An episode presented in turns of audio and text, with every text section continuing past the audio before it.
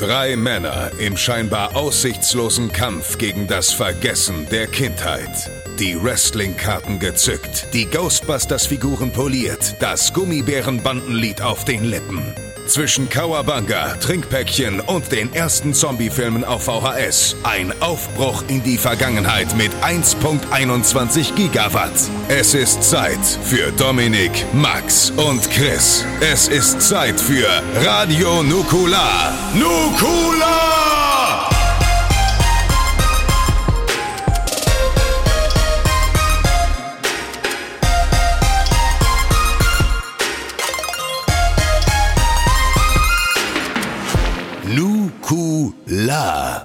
So, meine Lieben, und damit heißt es wieder It's Morbin Time hier bei Nukular, äh, dem Podcast, dem Morbius Fan Podcast. Damit hast du mich Äh. jetzt wirklich total auf der kalten Schulter erwischt. Ja. oh Mann. Was, Wir haben darüber nie geredet, weil, glaube ich, auch keiner haben- von uns Morbius geguckt hat. Aber die Tatsache, keiner dass, hat Morbius geguckt, Eben. natürlich nicht. dass der nochmal ins Kino kam und dann nochmal gefloppt ist. Lieb ich ja. Und dass auch die Petition gesagt hat, wir hatten an dem Wochenende alle keine Zeit und so. Ey, das ist, also das, ich find's am fasziniert, dass manchmal ein Film so einen Meme-Charakter bekommt, ne? Das finde ich Wahnsinn. Ähm, das, das gibt mir viel. Naja, in dem Sinne, herzlich willkommen ähm, zum großen Morbius-Fan-Podcast. Heute ohne Christian Gürnt, denn heute geht's wieder um Sand und Star Wars. Und da Ja. ist natürlich äh, Christian Gürnt, ferner könnte er nicht sein, aber dafür wieder mit, mit Dominik Hammes. Hallo. Hallo, Max. Und äh, hallo, wir winken uns. Und meiner Wenigkeit, Max Nikolas Maria von Nachtsheim. Ja, schön. Mal wieder. Das ist ja, das ist ja nicht das letzte Mal, dass wir dieses Jahr über Star Wars reden werden. Weil im August geht's ja schon weiter mit Endor. Und ähm, jetzt ist ja schon Obi-Wan schon wieder rum. Wir haben so lange drauf gewartet, jetzt ist schon wieder rum. Ähm, das ging schnell. Ich muss aber ganz kurz noch einwerfen, warum hat man diese Figur damals für Rogue One en Cassian, Endor genannt, wo der Mond auch Endor heißt? Man spricht es genauso aus, man schreibt es nur anders. Jedes Mal, wenn du sagst Star Wars Endor kommt, denke ich so, was habe ich verpasst? Denke an die Ewoks und ah nee, nee, nee, nee, Dominik. was sagst du? Sagst du Andor? Andor. An, an, Andor? Wenn ich ein rollendes R machen könnte, würde ich es an der Stelle machen. Einfach für den Spaß. Es ist, es ist, äh, es ist Andor, Französisch. Ja, äh, geht dann auch bald los. August, ne? Starttermin, wenn ich das richtig in Erinnerung habe. Ich guck direkt nochmal nach, aber Ich glaube 12. August oder so. alles, was einen Monat in der Zukunft liegt, ist für mich schwierig, wenn es nicht in meinem Kalender eingetragen wird. Das könnten die von Lucasfilm eigentlich einfach mal machen. Ich gebe denen mal eine Berechtigung, dann können die die Sachen einfach bei mir eintragen. Ja, direkt Ja. eigentlich alles, was bei Disney Plus rauskommt. Auch die ganzen Marvel-Sachen. Ja. Hier, 31. August 2022. Ach so, okay. Gut. Ja, dann kommt, es kommt ja auch noch äh, hier die großartige She-Hulk-Serie, die kommt ja auch noch im August. Ähm, Trailer, ey. Also. ja, ist ein Trailer. Ist ein Ja. Trailer. Wobei ich tatsächlich auch über Trailer heute in, in dem, wenn wir dann, das ist natürlich der Hauptteil des Podcasts über Kenobi reden werden, da werde ich auch mal wieder drüber herziehen müssen, wie man verschiedene Sachen beworben hat und wie das die Wahrnehmung beeinflusst. Hm, Okay, bin ich gespannt. Bin ich gespannt. Ja. Bevor wir aber gleich äh, zum, zum, äh, zum Detail-Talk über Obi kommen, äh, Ja. geht natürlich die, die klassische Frage, die diesem Podcast nicht fehlen darf. Wie gefällt dir Morbius? Nein, die Frage ist, Dominik Hammes, wie geht's dir? Du wolltest mich nur zum Lachen bringen, aber ich, ich akzeptiere es und ich respektiere es auch sehr. Ähm, ich schwitze vor allen Dingen und ich äh, harre der Temperaturen, die da kommen, weil es sind zwar nur 25 Grad, aber es fühlt sich dieses Jahr alles schon schlimmer an. Vielleicht werde ich auch einfach nur alt und jammere.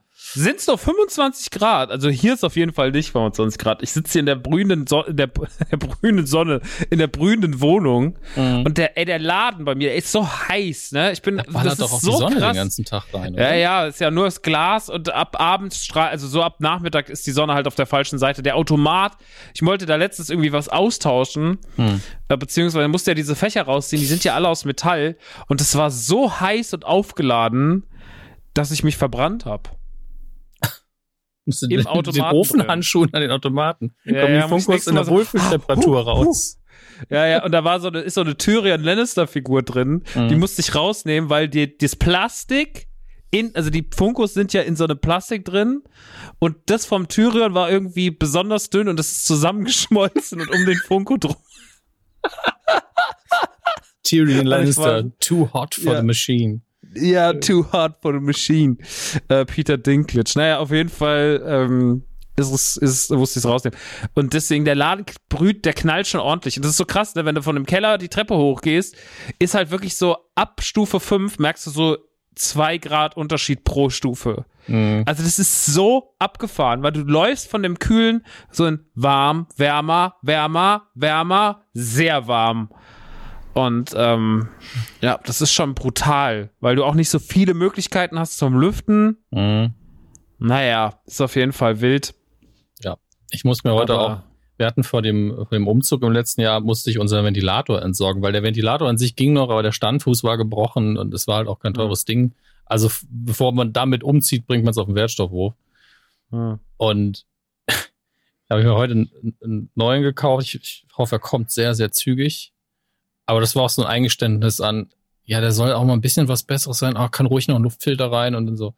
Gürnt nochmal gefragt, bist du mit deinem immer noch zufrieden? Ja, ja, ist super. So, ja, ist immer noch unverschämt teuer, aber ich habe ihn trotzdem bestellt.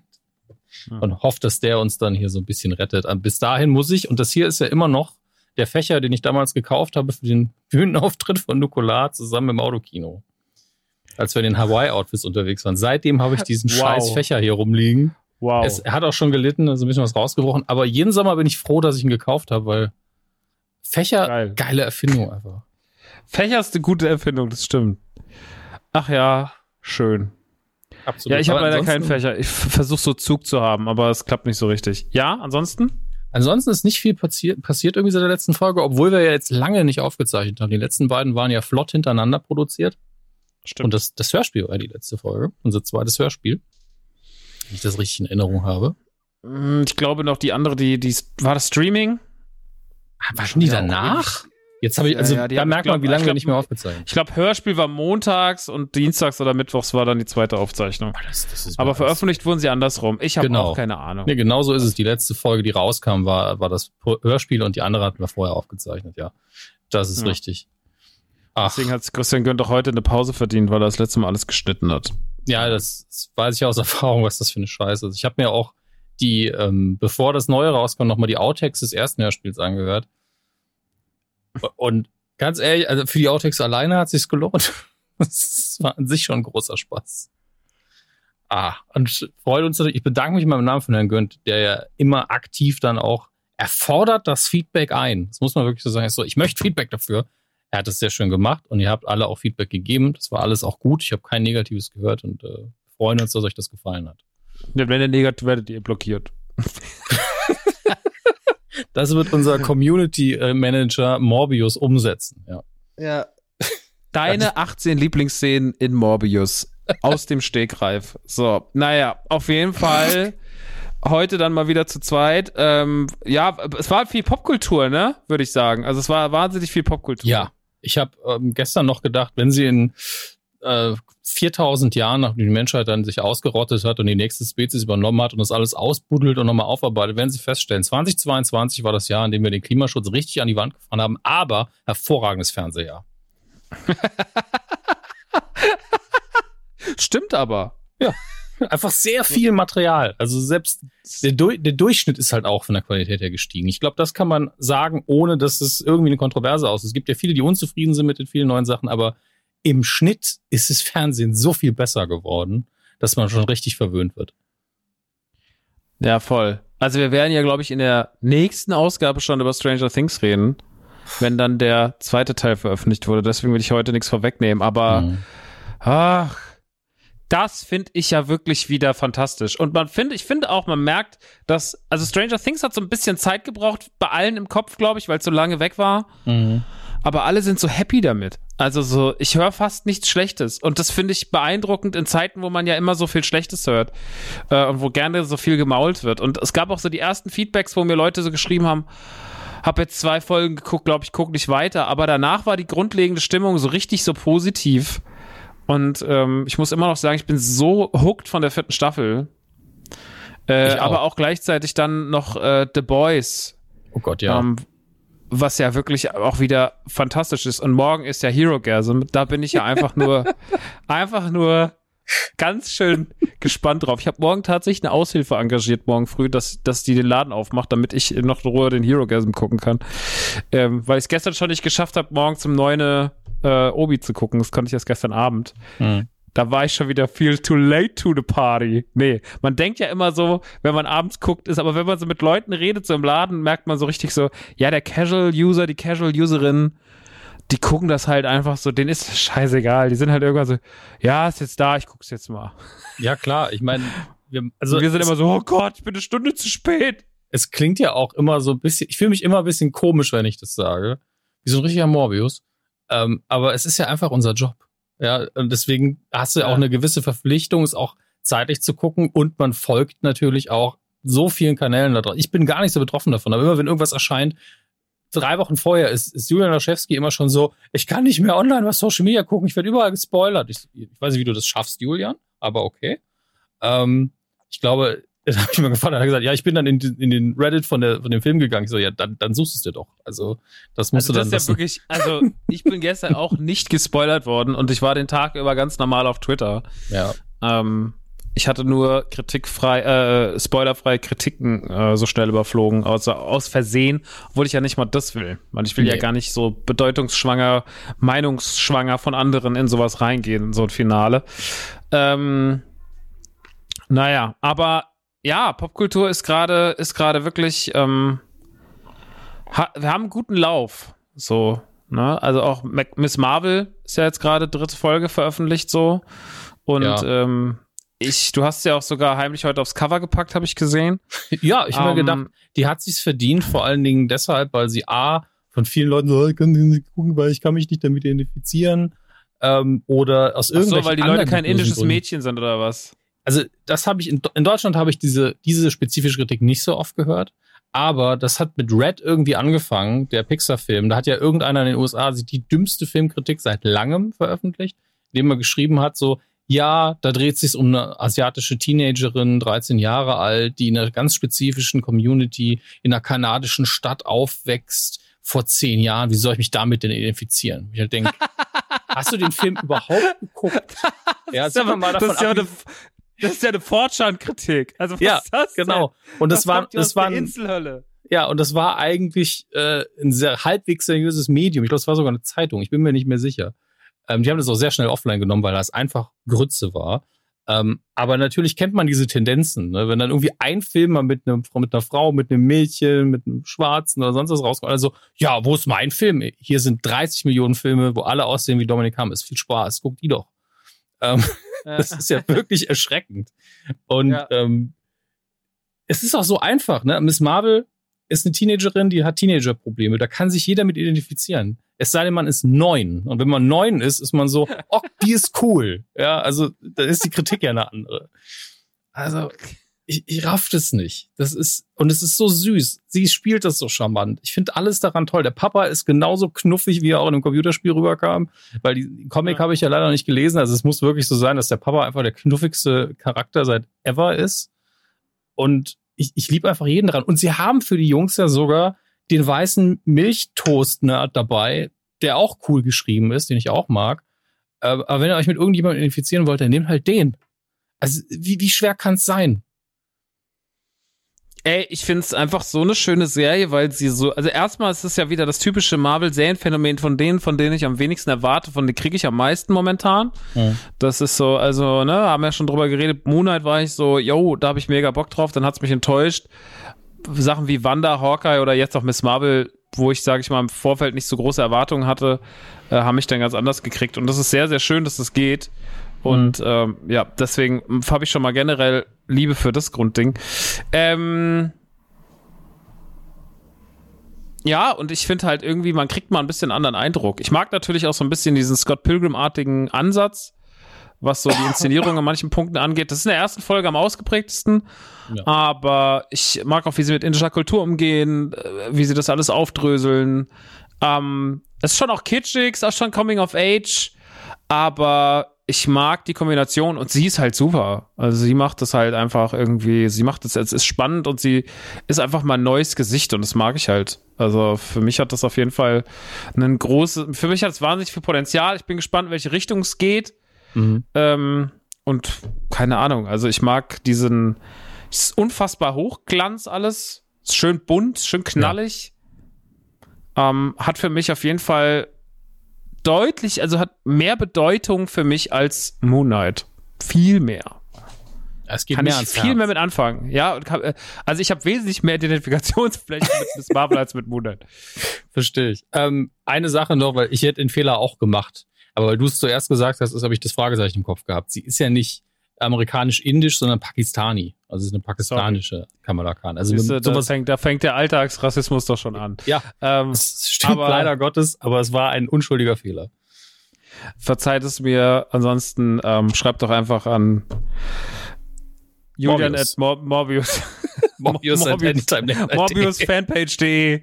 Morbius at Morbius Fanpage.de. Da hinschreiben. Das, das, ist, das wäre euer Trinkspiel, wenn wir noch Trinkspiele machen würden. Ähm, ja. Einfach über jedem Morbius trinkt einen Schluck Wasser. Es ist heiß, Leute. Ja. Trinkt einfach, ja, trinkt ein Wässerchen. Ja, das ist alles sweet gemacht. Ähm, ja, The Boys. Was ein Level. Ja, also so The Boys ist einfach, ich, ich finde, die steigern sich nicht, die, und das meine ich nicht negativ, sondern sie halten einfach den Level von der letzten Staffel. Ähm, ja. Und äh, vor allen Dingen, sie haben ja diesen Umbruch am Anfang der ersten Staffel.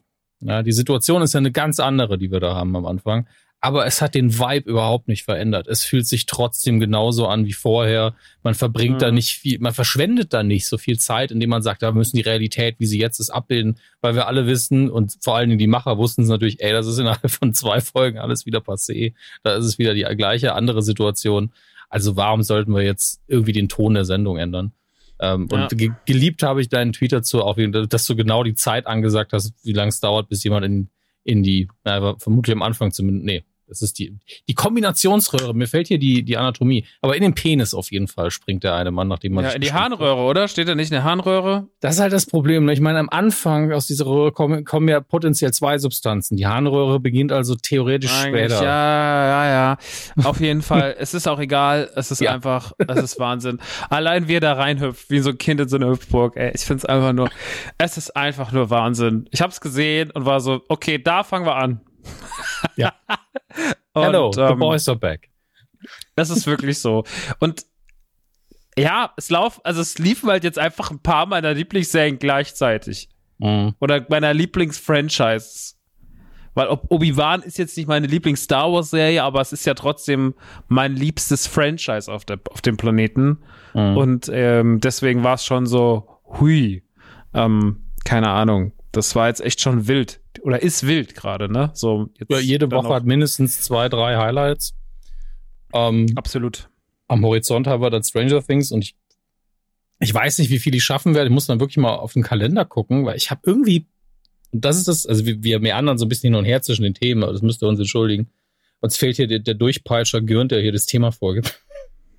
ähm, aber ähm, Stranger Things, ich bin wieder total drin, obwohl es, also ich war mehr drin, nachdem ich es geguckt habe. Es hat so zwei, drei Tage gebraucht, bis es so richtig eingesickert ist. Mhm, dann habe ich gesehen, wie, wie, wie der Merch langsam reingetrudelt ist. Und dann war ich so, ach, es ist schon einfach ein schönes Gefühl, das zu gucken. Es ist einfach eine schöne Welt. Es ist einfach so die Quintessenz von dieser 80er-Welt, wo man immer so tut, als würde man, als wären alle Filme, die in den 80ern gedreht worden, würde im gleichen Universum spielen, so ein bisschen. Ja, ja. Und ein Teil von mir will halt am liebsten nochmal einen kompletten Rerun von Staffel 1 anmachen. Weiß nicht, wie realistisch das ist, aber es ist ja auch nicht so viel. Nur die vierte Staffel ist halt so richtig heftig in der Zeit. Mhm. Und das ist auch die einzige Kritik, die ich irgendwie nicht akzeptiere, aber die ich verstehen kann. Ähm, Habe ich jetzt einmal gehört, weil gemeint hat, also man verschwendet da schon, äh, nicht verschwendet, aber man benutzt schon sehr viel Zeit auf Szenen, die kürzer sein könnten. Und dann mein Gegenargument ist halt nur, die Leute wollen es auch. Also, wenn du Stranger Things Fan bist, dann willst du jeder Figur den Raum auch einräumen. Und klar, wenn du da jetzt ein bisschen zwei, drei Schritte zurück machst, Kritikerbrille auf, bist du so, ja, warum ist die Szene so lang? Ich so, ja, aber dafür kriege ich halt auch einfach mehr von dem, auf das ich Bock habe. Das ist schon okay. Also ich muss sagen, wie lang gingen jetzt die, die sieben Folgen oder wie viel es waren? Neuneinhalb Stunden oder so? Ja, ungefähr. Irgendwie sowas, da. Ich fand keine Minute langweilig. Nee, keine einzige Minute fand ich langweilig. Und dann ist es für mich alles legitim. Und Ja. ähm, klar, ist, ich habe es auch am Anfang die Zeiten gesehen, haben sich Leute aufgeregt und dann sage ich so, naja, Obi-Wan sagt sechs Folgen und ihr geht alle schon an die Decke. Weil ihr alle sagt so, was, nur sechs Folgen, es ist Obi-Wan, Ewan McGregor ist zurück, ihr müsst mindestens ein Jahr laufen. So ungefähr. Am Stück. So, und am Stück, äh, jede Woche Lindenstraßenmäßig.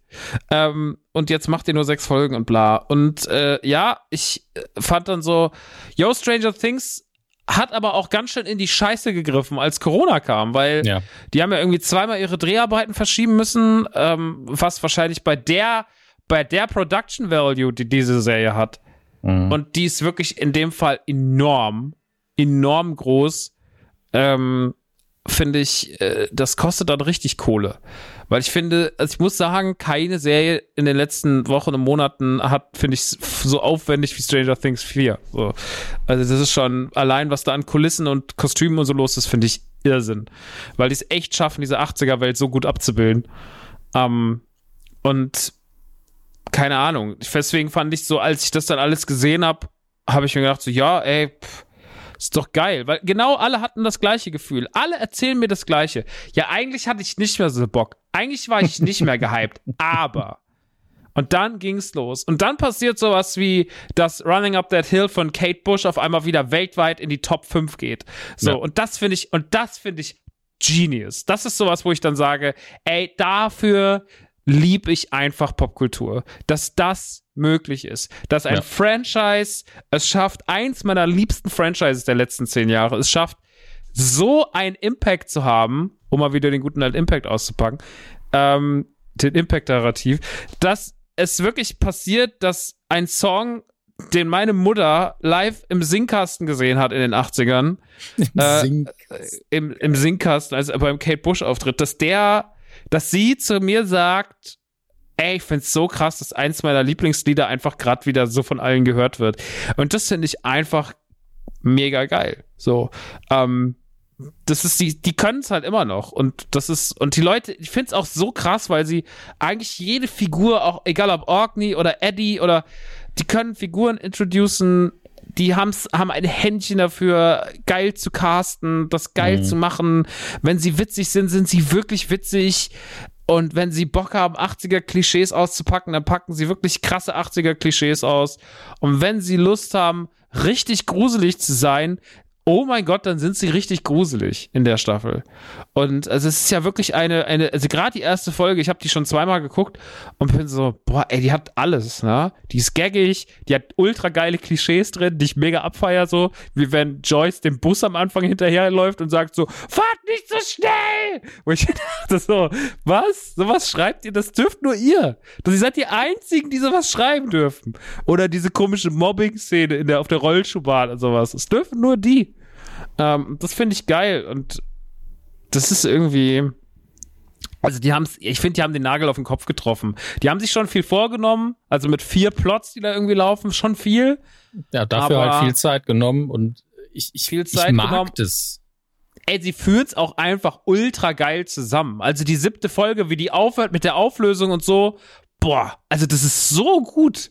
Ja, und woran man es merkt, ist, ich habe über weite Strecken, ist keine Stimme in meinem Kopf laut geworden, die gewollt hat, dass ich rausfinde, was hier eigentlich dahinter steckt. Aber irgendwann war ich halt so, Moment, habe ich halt eins und eins zusammengezählt, war so, Moment, wenn das, wenn das so ist, dann hat der doch, dann ist der doch das und dann ist er doch auch wahrscheinlich das. Also ich will das niemandem spoilern, immer noch nicht. Aber irgendwann fragst du dich halt, warum eine spezifische Figur so viel Zeit bekommt und dann Mm, verbindest du so ein mm. paar Fäden im Kopf. Ähm, Mm. Dass es dann genau so war, war überhaupt nicht schlimm, weil es immer noch saudramatisch war und ich sowieso ähm, seltsam finde, wenn man sagt, ach, habe ich kommen sehen. Das, ja, das heißt nicht, dass du ein Spiel gewonnen hast. Das heißt einfach nur, dass du Ja, ja. schon mal einen Film geguckt hast. Das ist voll in Ordnung, dass du vorhersehen kannst, was irgendwo passiert. Ja, das haben wir ja alle nicht kommen. Halt die Fresse. Also wirklich, es ist im Übrigen, das, das wollte ich dir noch sagen, Max, weil ich weiß, dass dir das gefallen wird. Es gibt ja manchmal so Sachen, wo man ähm, drüber denkt, okay, manchmal hat man so Stimmen im Kopf. Ich habe ungefähr seit drei, vier Jahren oder seit wir das hier machen, habe ich einen kleinen Max Nachtsein manchmal im Kopf.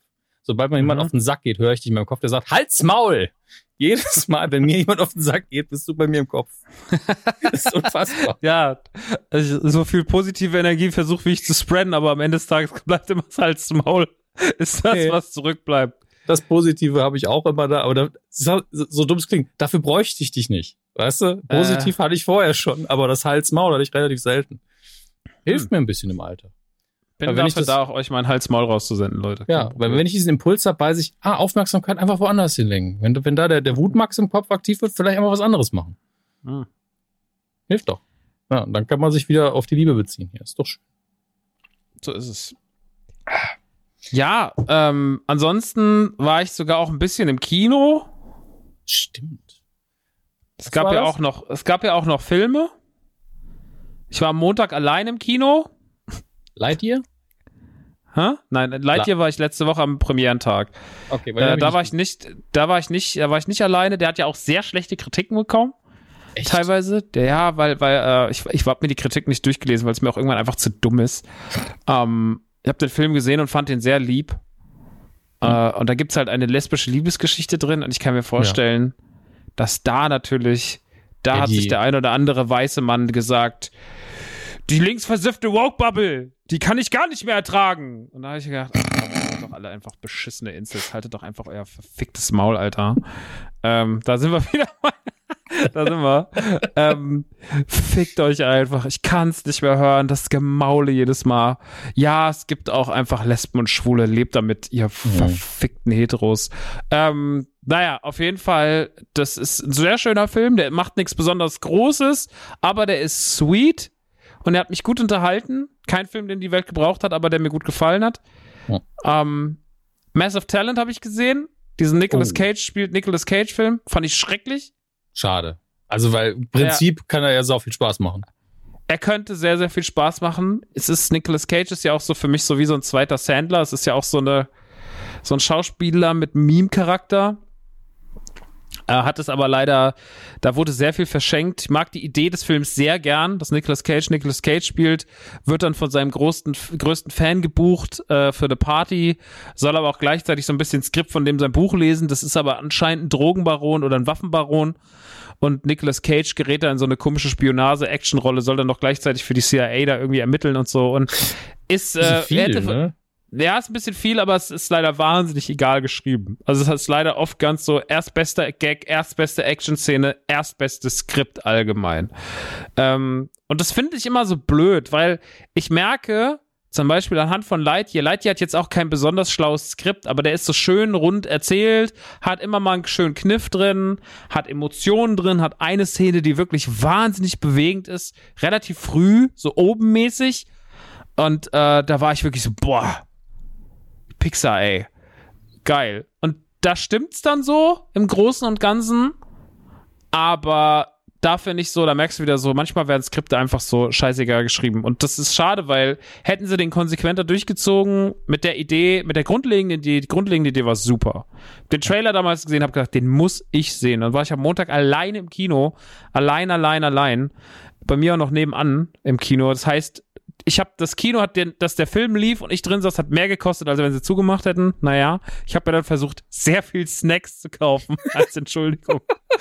einfach so auf die Sitze auch verteilen, die Namen ja, geben, ja. damit Leute im Kino sitzen. Hey Harry, wie findest du es? Ich hätte gern acht Cola. Du bist doch alleine. Acht Cola. Ich tue es für ähm, deine Bilanz.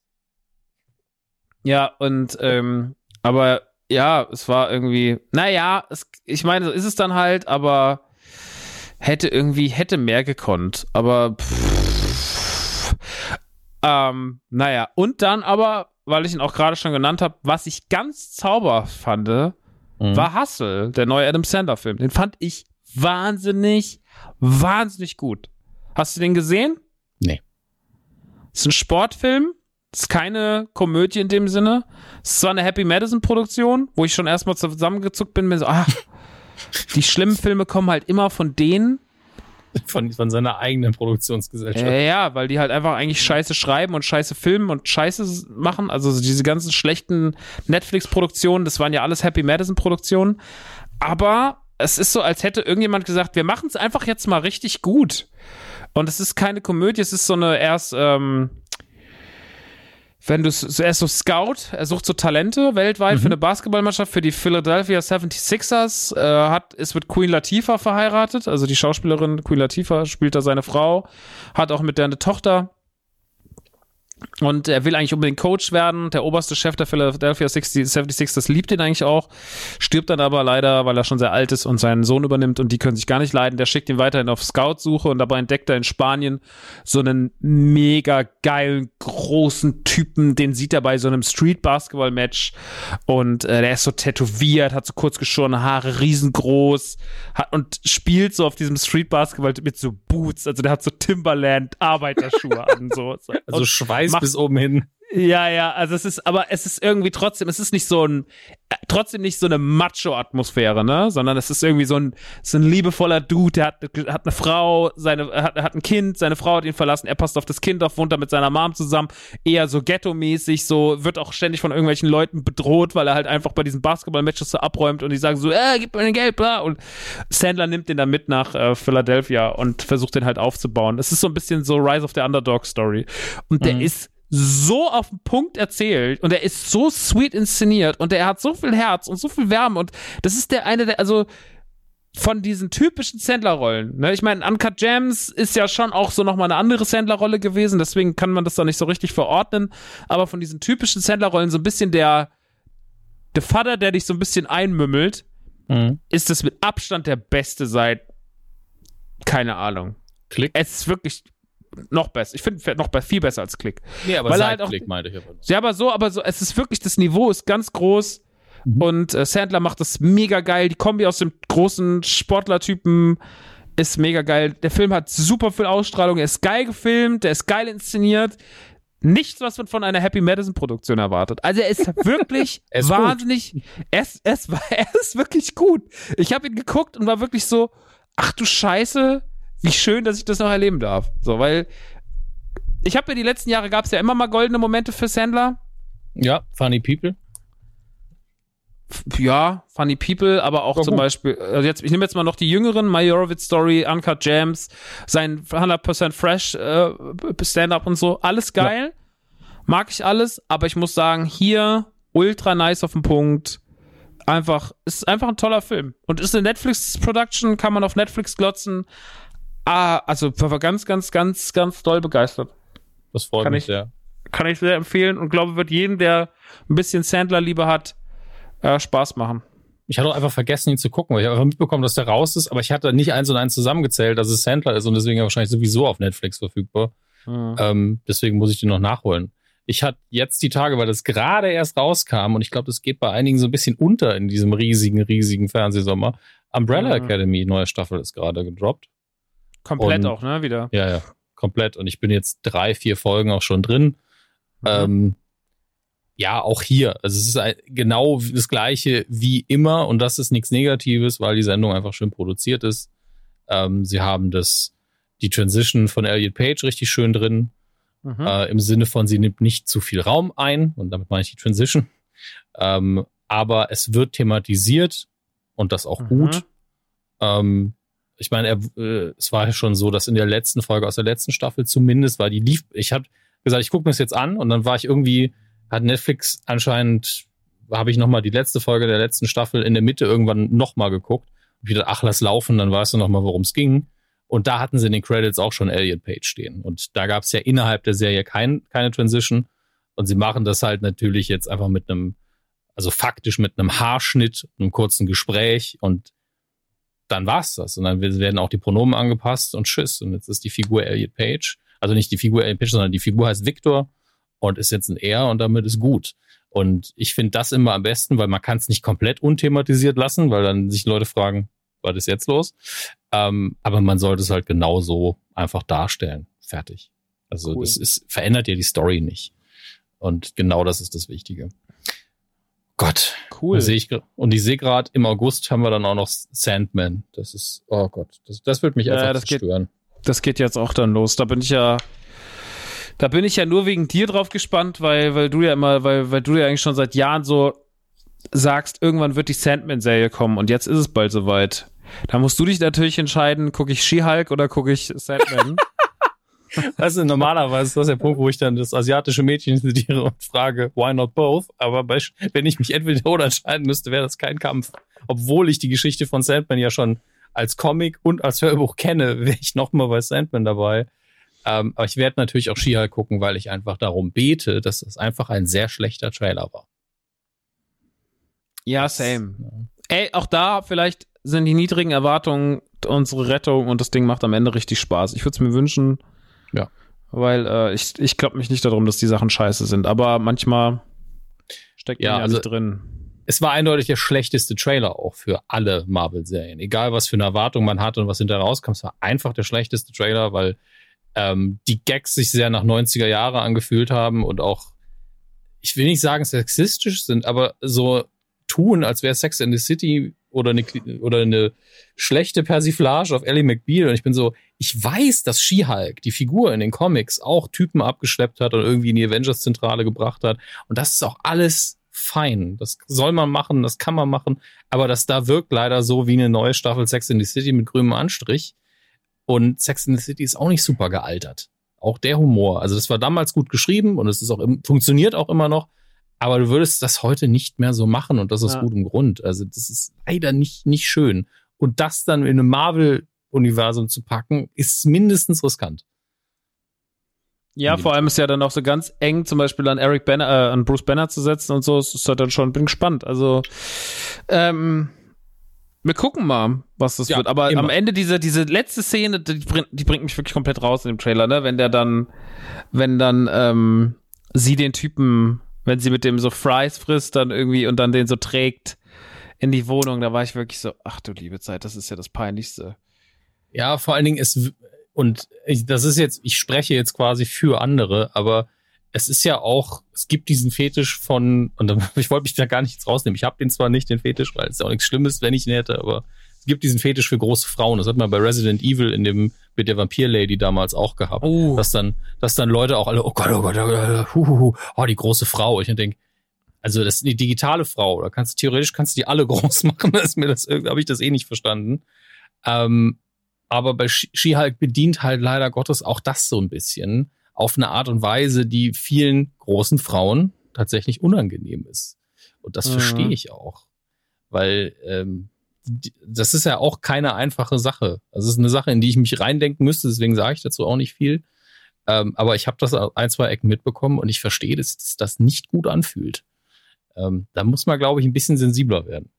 Also nicht wir, wir sind ja eh total sensibel, sondern ich meine jetzt in dem Fall Marvel. Wir sind wirklich einfach sausensibel.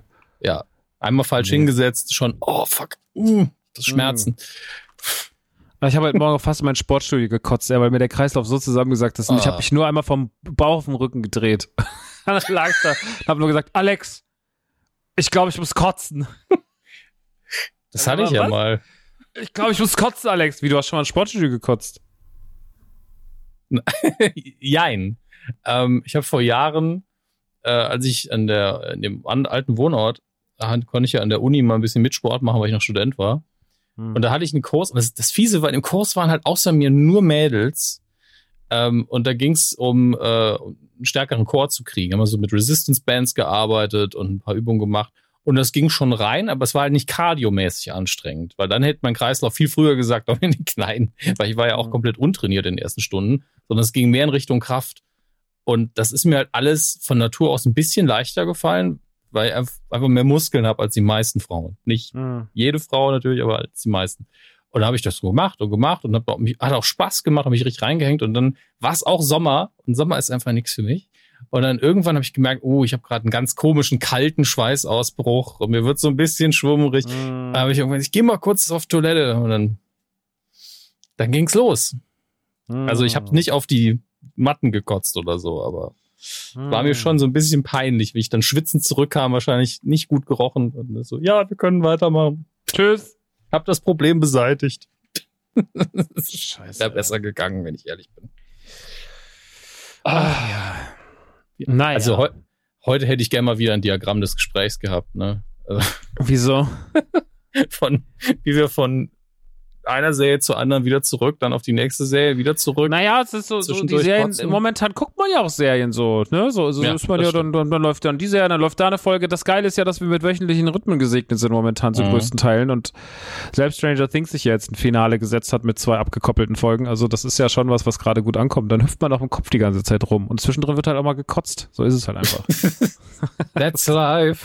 That's life. Ähm, Jetzt muss ja. ich gerade noch mal gucken. Ich habe mir das ja sogar eingetragen, weil wir ja Stranger Things in der nächsten Ausgabe besprechen werden auch. Oder? Hat ja. mich das richtig in Erinnerung? Genau, ist ja für Juli dann schon. Äh, ich gucke mal gerade. Ich, hab, dachte, ich hätte das Release da eingetragen. Wie viel ist das denn? Hier ist die Aufzeichnung, Nukular. Ist es am 4., also am 4. Juli haben wir die Aufzeichnung wahrscheinlich. Wann kommt es denn dann? Am 1.? Am 1. Juli. Okay. Das ist ja krass. Zwei Folgen. Ja, am 1. Juli, weißt du, was da noch ist? Für mich, für dich ist sie vorher die Pressevorführung für Tor 4. Love and Thunder. Ich krieg keine Einladung für die Pressevorführung von Disney-Filmen. Dann werden wir das jetzt ändern. also. Das sollten wir ändern. Aber, ja. oh, eine ja. Sache erzähle ich noch. Gerne. Ja, weil ich mich wirklich, wirklich freue wie ein kleines Mädchen, auf einen ja. riesengroßen bunten Lolly mit Kreisen drauf, der man von einem Clown aus einem Bus übergeben. Okay, nein. Also ich freue mich einfach. Seltsamer. Es wurde immer seltsamer mit jedem Satz. Äh, nein, ich freue mich wirklich sehr doll. Disney hat mich eingeladen. Ich darf zur, zur Pre-Opening-Session vom ähm, Disneyland Paris zur Marvel, zum Marvel-Teil, zum Avengers Campus. Und da freue ich mich so geisteskrank drauf. Ich darf zehn Tage vorher rein. Und das, ich bin so nass in meinem Höschen. Ich kann es dir gar nicht sagen. Ich freue vier Tage, drei Tage Marvel Hotel, geilste. Bin auch ein Mikromü neidisch, tatsächlich. Und das Sie dürfen zwei Influencer aus Deutschland hinschicken und einer davon bin ich. Und ich finde, nachdem Schröckert auf die Star Wars Celebration durfte und ich nicht, sage ich, ist verdient. Ähm, ja. ja. Auf die Star Wars Celebration durfte ich auch nicht, weil man gesagt hat, na, du hast ja auch immer bei den Kino-Presse-Events abgesagt. Da habe ich gedacht, vielleicht hast du keinen Bock auf die Star Wars Celebration zu gehen. Da habe ich, glaube ich, eine Stunde lang geweint. So, da so laut. Einfach also am Telefon auch noch am Telefon. Denen, ne? Nein, das war wirklich so. Sag mal, was? Willst du mich gerade verarschen? Was?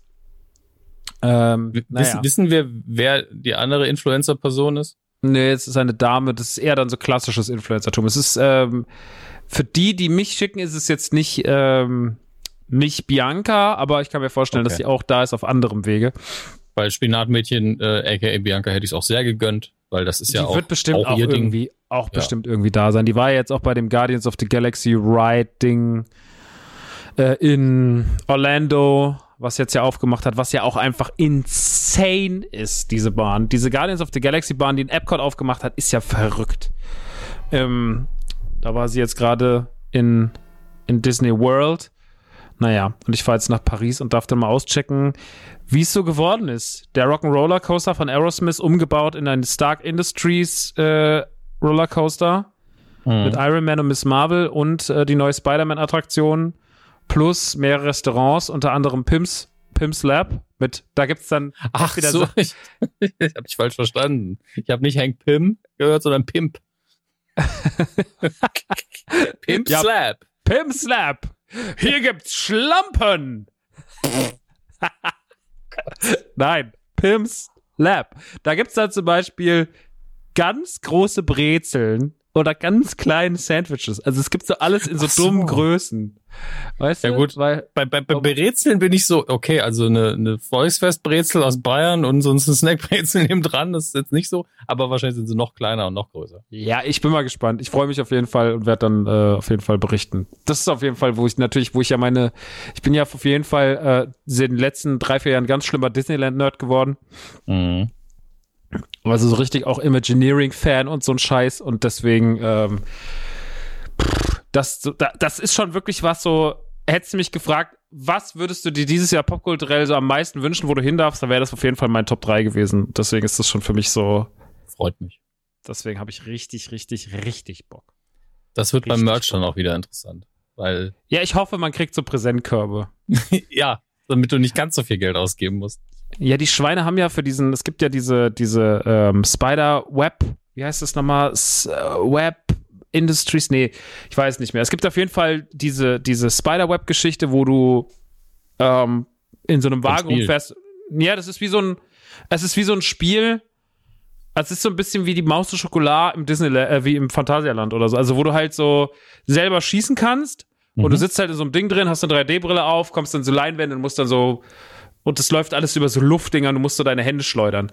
Und die Schweine haben, das habe ich, das hab ich in einem Video gesehen, weil in Anaheim haben sie das ja schon, ähm, haben dafür so Add-ons gemacht, wie so Live-DLCs, keine Ahnung. Kannst du dann so Handschuhe anziehen, kannst du so adden, kannst du Zeug noch dran machen, kannst dich bis zu 400 Dollar kannst du dir noch Zeug, dass, du im Spiel noch besser bist.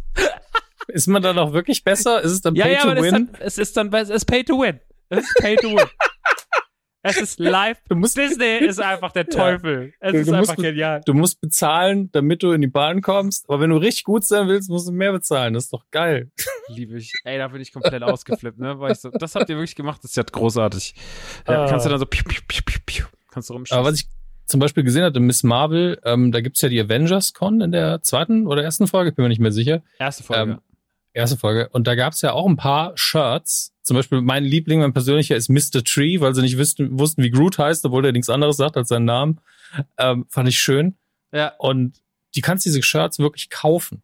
Also in, zumindest auf einer amerikanischen Seite von Marvel konntest du die offiziell einfach kaufen. Natürlich. Ähm, ich meine, klar, also wer würde Marvel und Disney unterstellen, irgendwie das nicht zu machen? Das passiert einfach nicht. Aber gleichzeitig war ich ja überrascht, weil die sahen ja, waren ja nur für eine Sekunde im Bild oder so. Trotzdem. Also das ist dann auch wieder so Zeug, was ich dann wieder geil finde. Und ich glaube, genauso für Leute wie mich machen sie es dann. Ja, ich fand das eh, diese ganze Avengers-Con war eh so geil gemacht. Die sah so cool aus. Die haben sie echt schön inszeniert. Ähm, ja. Das finde ich auch so geil, dass inzwischen in dieser Marvel-Welt dann auch schon die Avengers so The Boys-Status haben und so, weißt du? Das ist irgendwie. Die Ja, Avengers haben The Boys-Status. ja, so nicht eher umgekehrt. Ja, anders. Ja, du weißt, was ich meine. Vielleicht, vielleicht weißt du, was ich meine, vielleicht auch nicht. Naja, ähm, gut. Da werde ich dann auf jeden Fall berichten, bald. Bitte tun Nicht in der nächsten Folge, aber dann der Folge danach. Da geht's dann los. Ja, und ähm, in der nächsten Folge haben wir dann Stranger Things. Tor, dürfen wir da schon drüber reden? Ich glaube, der hat Kinostart am 4. Juli. Und die Folge kommt ja dann eh nicht direkt raus. Also da können wir auch über Tor dann schon reden. Also ich leite ja mal die Mail weiter, mal gucken, ob wir dich nicht da auch noch reingeprügelt kriegen. Natürlich. Ähm, aber ich kann auf jeden Fall drüber reden. Das ist fest geplant. Freut mich. Also es ist wirklich, bis Ende August bin ich ein glücklicher Mensch und danach mal gucken. Gucken, was passiert. ja, dann geht ja wahrscheinlich September geht ja dann schön Endor durch. Und dann, dann mal gucken, was noch so kommt. M Mando kommt ja erst Februar. Naja, gut, Mendo hatten wir ja quasi mit äh, Boba Fett eh. Die Hälfte Halb, der ja. Staffel auch. Also, Halb, ja. Aber ich will jetzt mal wieder. Ich habe ja, hast du diesen Leak-Trailer gesehen? Haben wir da schon mal drüber geredet? Ich weiß nicht mehr. ich ich glaube, ich hatte dir sogar einen Link geschickt. Stimmt, du hast mir während der letzten Aufzeichnung den Link geschickt. So war das. Genau, Genau, weil ich ja. wusste nicht, wie lange ist der noch da. Ja, ja, ich habe ihn dann direkt danach noch geguckt und war so, okay, Bock, Bock, viel Bo-Katan, Bock.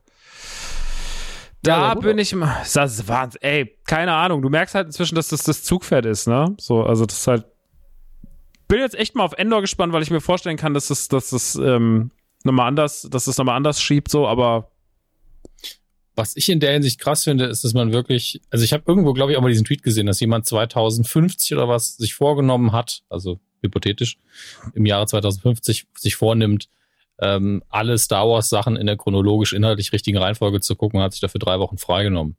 Weil du kannst ja dann wirklich, Endor ist ja dann auch noch mal vor Rogue One Ja. und irgendwo einzuordnen, natürlich nach Episode 1 und nach Obi-Wan, ich weiß es nicht genau, ich glaube schon. Also du kannst da wirklich hinter ist jede Minute einfach in diesen zwischen diesen neuen Filmen das alles abgedeckt. Es sind ja einen kompletten Teppich einfach von Dingen, wo du dich fragst, ist da jemals irgendwo mal eine Minute Langeweile, wo nur mal einer aufs Klo gegangen ist? Ich glaube nicht. Star Wars Universum passiert immer was. keiner geht aufs Klo bei Star Wars. Ja, Star Trek auch nicht. Das ist, Da wäre naja, bei uns auch mal Action, wenn wir nicht pinkeln dürften. na, stimmt. aber wir müssen halt so oft pissen. Ja. Naja. Ansonsten wäre wär alles super. Apropos Pinkeln, wollen wir noch eine Pinkelpause machen? Brauchen wir noch eine Pause überhaupt? Oder? Ich glaube, ich brauche keine. Wenn wir jetzt drei Stunden noch reden, dann, dann habe ich ein Problem. Aber ansonsten schaffe ich es, glaube ich. Okay, ich muss auch nicht. Aber wir aber brauchen, wir brauchen eine offizielle Pinkelpause für unsere Kollegen bei Coro, glaube ich. Deswegen sollten ah. wir die hier kurz einläuten und anmoderieren, sonst wird der Herr Görnd böse mit uns. Grüße Christian, der das auch nicht hören wird, es sei denn, er hört den ganzen Podcast, was ich nicht glaube. Das geht ja um Sand. Geht ja um Sand und Obi-Wan. Ja, richtig. Naja, deswegen kurz Pause und danach geht's mit dem Thema los. Unter einer Eben. Stunde, auch gut. Ja, bis gleich. Herzlich willkommen in unserem Midroll und auch diese Folge wird unterstützt von unserem neuen Partner Coro. K-O-R-O. Das Wichtigste direkt vorneweg. Mit dem Code Nukular spart ihr satte 5% auf euren Einkauf bei corodrogerie.de. Wie schon in den Ausgaben davor wollen wir uns erstmal für euer positives Feedback zur Partnerschaft und zu den von euch gekauften Produkten bedanken. Es freut uns natürlich sehr, wenn ein Partner von uns bei euch auch gut ankommt. An der Stelle sagen wir nochmal Danke für die große Zahl an Bestellungen. Viele von euch haben mit unserem Code Nukular auf corodrogerie.de ordentlich Großpackungen eingekauft und durch den Code jeweils 5% gespart. Mit euren Einkaufen unterstützt ihr unsere Arbeit, macht Nukular in seiner jetzigen Form möglich und habt zudem noch den Schrank voll mit leckeren Snacks und wertvollen Lebensmitteln. Da gewinnen wir also alle. Euer Feedback zeigt uns auch, dass es richtig war, auf einen verlässlichen Partner zu setzen, der die gleichen Werte beim Lebensmitteleinkauf hat wie wir. Die von Coro gebuchte Werbung in unserem Podcast dient natürlich auch dazu, euch das Konzept näher zu bringen. Auf corodrogerie.de findet ihr nahezu unbegrenzt viele Möglichkeiten, lecker und gesund in den Tag zu starten. Es gibt Snacks, Nüsse, Trockenfrüchte, Superfoods und Co. Alles in Großpackungen und zu fairen Preisen. Dazu ist vieles in veganen Varianten erhältlich. Zahlreiche Produkte sind bio und nachhaltig. Für uns lohnt sich aber auch immer ein Blick ins Sortiment. Bisher haben wir insbesondere die hochwertigen Lebensmittel von Coro in den Vordergrund gestellt. Es gibt aber auch eine große Auswahl an Non-Food-Artikeln, von Hygieneprodukten über wiederverwertbare Verpackungen und Küchengeräte bis hin zu Kochbüchern. Auch Hundehalter werden fündig. Trockenfutter aus zertifizierter Herstellung gibt es im 15 Kilo Beutel direkt nach Hause geliefert. Ein Blick in den Sale lohnt sich auch immer. Zum Zeitpunkt der Aufnahme findet man dort allerhand Snacks, die knackige Eisglasur Haselnuss und für das aktuelle Wetter sehr passend Cold Brew Kaffee in 3 Liter Packungen. Und der ist, wie meist bei Coro, Bio und Fairtrade. Zudem gibt es in der Kategorie Neu bei Koro immer wieder leckere Entdeckungen. Aktuell beispielsweise den süß-salzigen Frucht-Nussmix oder Bio-Bruchschokolade mit ganzer Nuss. Max knabbert aktuell vor allem die Brezeln in weißer Schokolade, ohne Zuckerzusatz im 1-Kilo-Paket. Laut Max das perfekte Salz-Süß-Mischverhältnis für ihn der Knabbersnack 2022.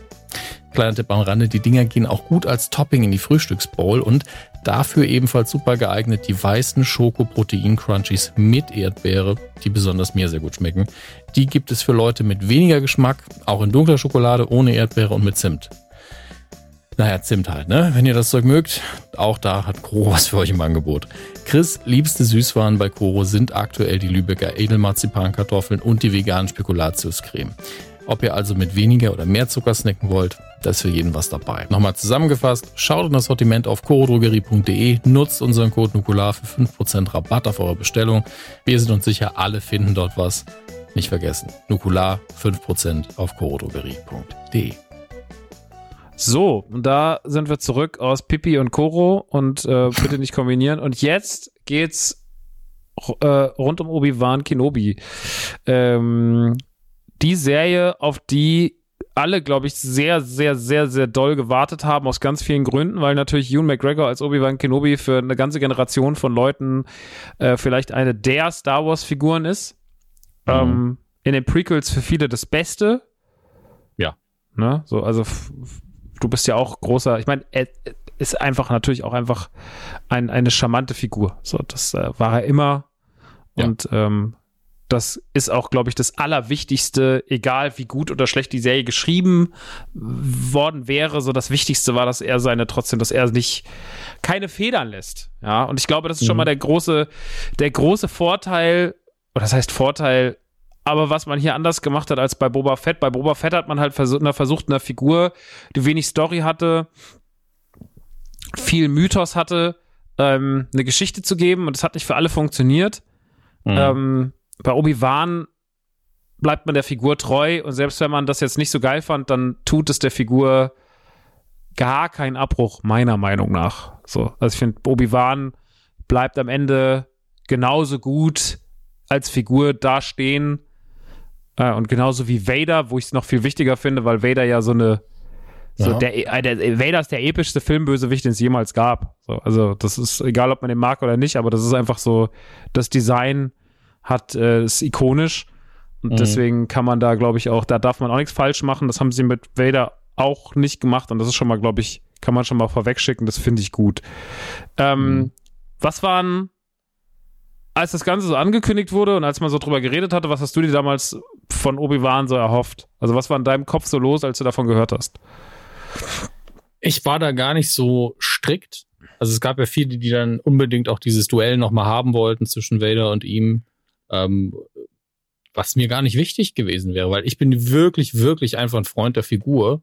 Und hätten die gesagt, ja, ähm, wir machen das folgendermaßen, also ähnlich wie es ja ist, also das ist ja Ausgangsbasis, wir wissen ja alle, wo er enden wird vor Episode 4, ähm, dass er auf die Kinder so ein bisschen aufpasst, weil Luke in der Nähe ist, okay, das nehmen wir als Basis, haben sie gemacht.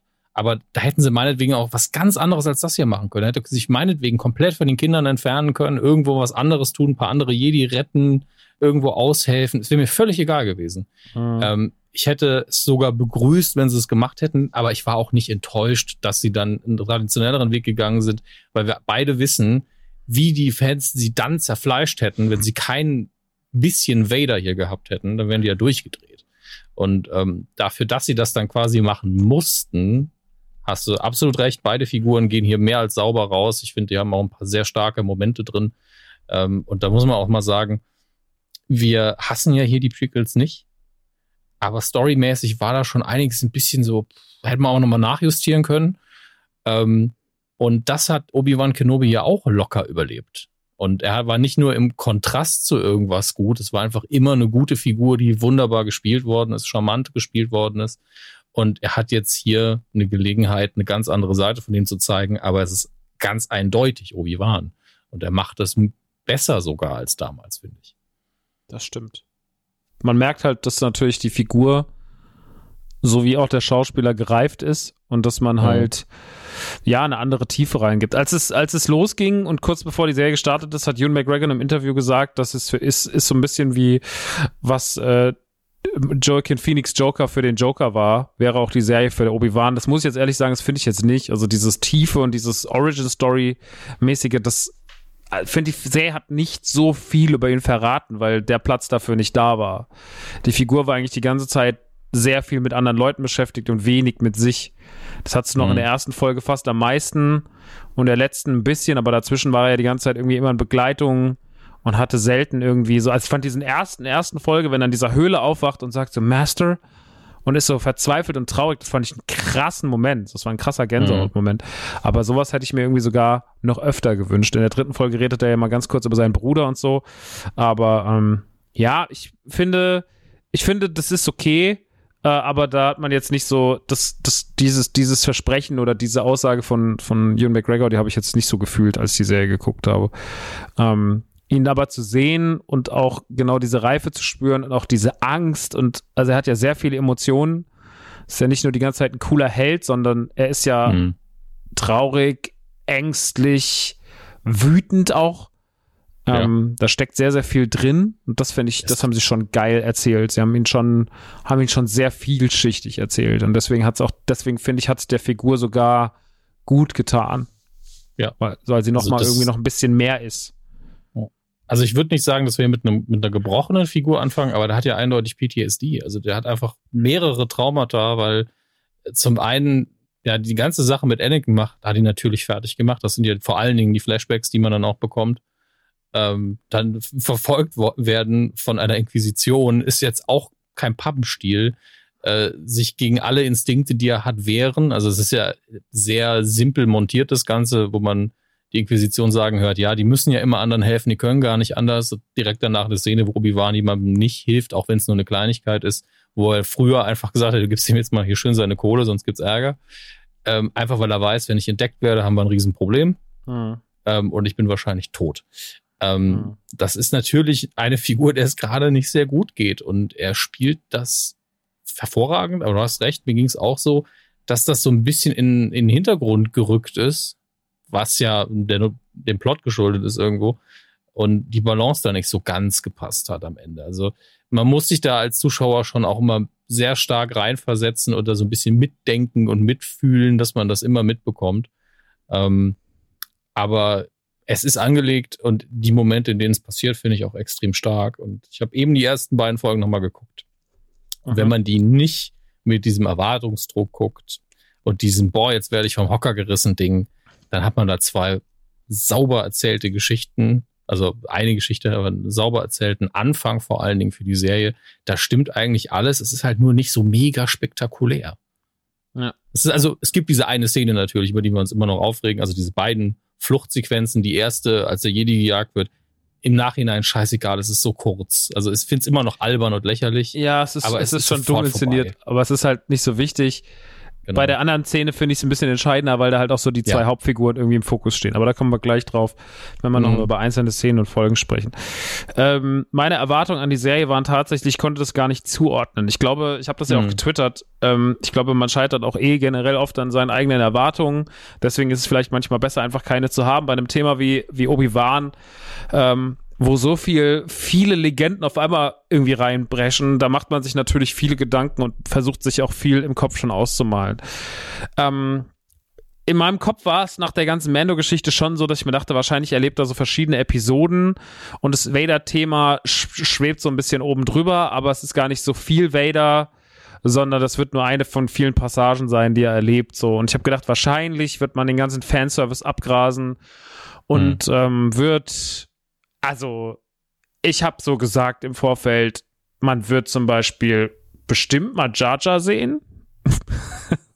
Okay, es ist zwar eine gewagte Aussage, also, aber, also, aber also solche Figuren halt, die er irgendwann mal getroffen hat, gewisse Jedi, die sich vielleicht irgendwie zurück, Kale, Kale aus, äh, aus äh, Jedi Fallen Order, den vielleicht mal sehen, weil der ja auch anscheinend auch irgendwie jetzt doch mal wichtig wird die nächste Zeit, auch im Serien- und Filmuniversum. Da gibt's die erste Gerüchte, ähm, weil das ja auch alles zur Inquisition, Zeit der Inquisitoren spielt. Ähm, vielleicht gibt's einen Hint zu Rebels. Also diese ganze Zeit, die so parallel dazu läuft und die Dinge, die man so kennt. Äh, vielleicht sieht man mal die Bad Batch, keine Ahnung. Also das gibt ja, mhm. hätte ja alles Mögliche geben können. Und ähm, bis auf ein, zwei Kleinigkeiten hat man ja auf alles verzichtet. Und ich fand es erstmal irgendwie so viele verpasste Chancen. Ich muss aber auf der anderen Seite sagen, diese Serie hat ein Ding nicht, sie ist nicht in Fanservice gedrängt. Und das ist gut, weil die hat zwar warme Momente, wo die natürlich mit alten, also zum Beispiel dieser ganze Einstieg, wenn man die Order 66 sieht. Mhm. Das finde ich super. So. Ja. Auch, dass die Rückblende in der Folge 5 zwischen Anakin und Kenobi, ähm, es gibt natürlich Rückblenden, ich glaube, das war jedem klar. Wenn man schon Hayden Christensen dazu holt ähm, und damit auch sehr publik geht, wird es auch Rückblenden geben. Fand ich auch alles geil. Also ich fand so die ganzen kleinen Rückblenden und sowas, die wirkten auch nicht wie Fanservice, sondern die haben immer irgendwo hingeführt. Und das hat mir ja. sehr gut gefallen. Also es war nicht so ein plumpes, äh, jetzt äh, haben wir mal hier noch irgendwas platziert. Das hat man ja manchmal so ein bisschen bei Boba gehabt, wo man so dachte, okay, äh, weiß nicht, musste das sein? Das hatte ich hier jetzt in dem Sinne nicht. So. Aber dadurch wirkte die Serie halt auch kleiner, weil sie nicht viele Schauplätze hat und auch keine spektakulären Schauplätze, außer Folge 2. Ich mag diese Cyberpunk-Setting-Geschichte schon sehr. Äh, mhm. Finde es auch geil, dass er in so ein Drogenlabor geht.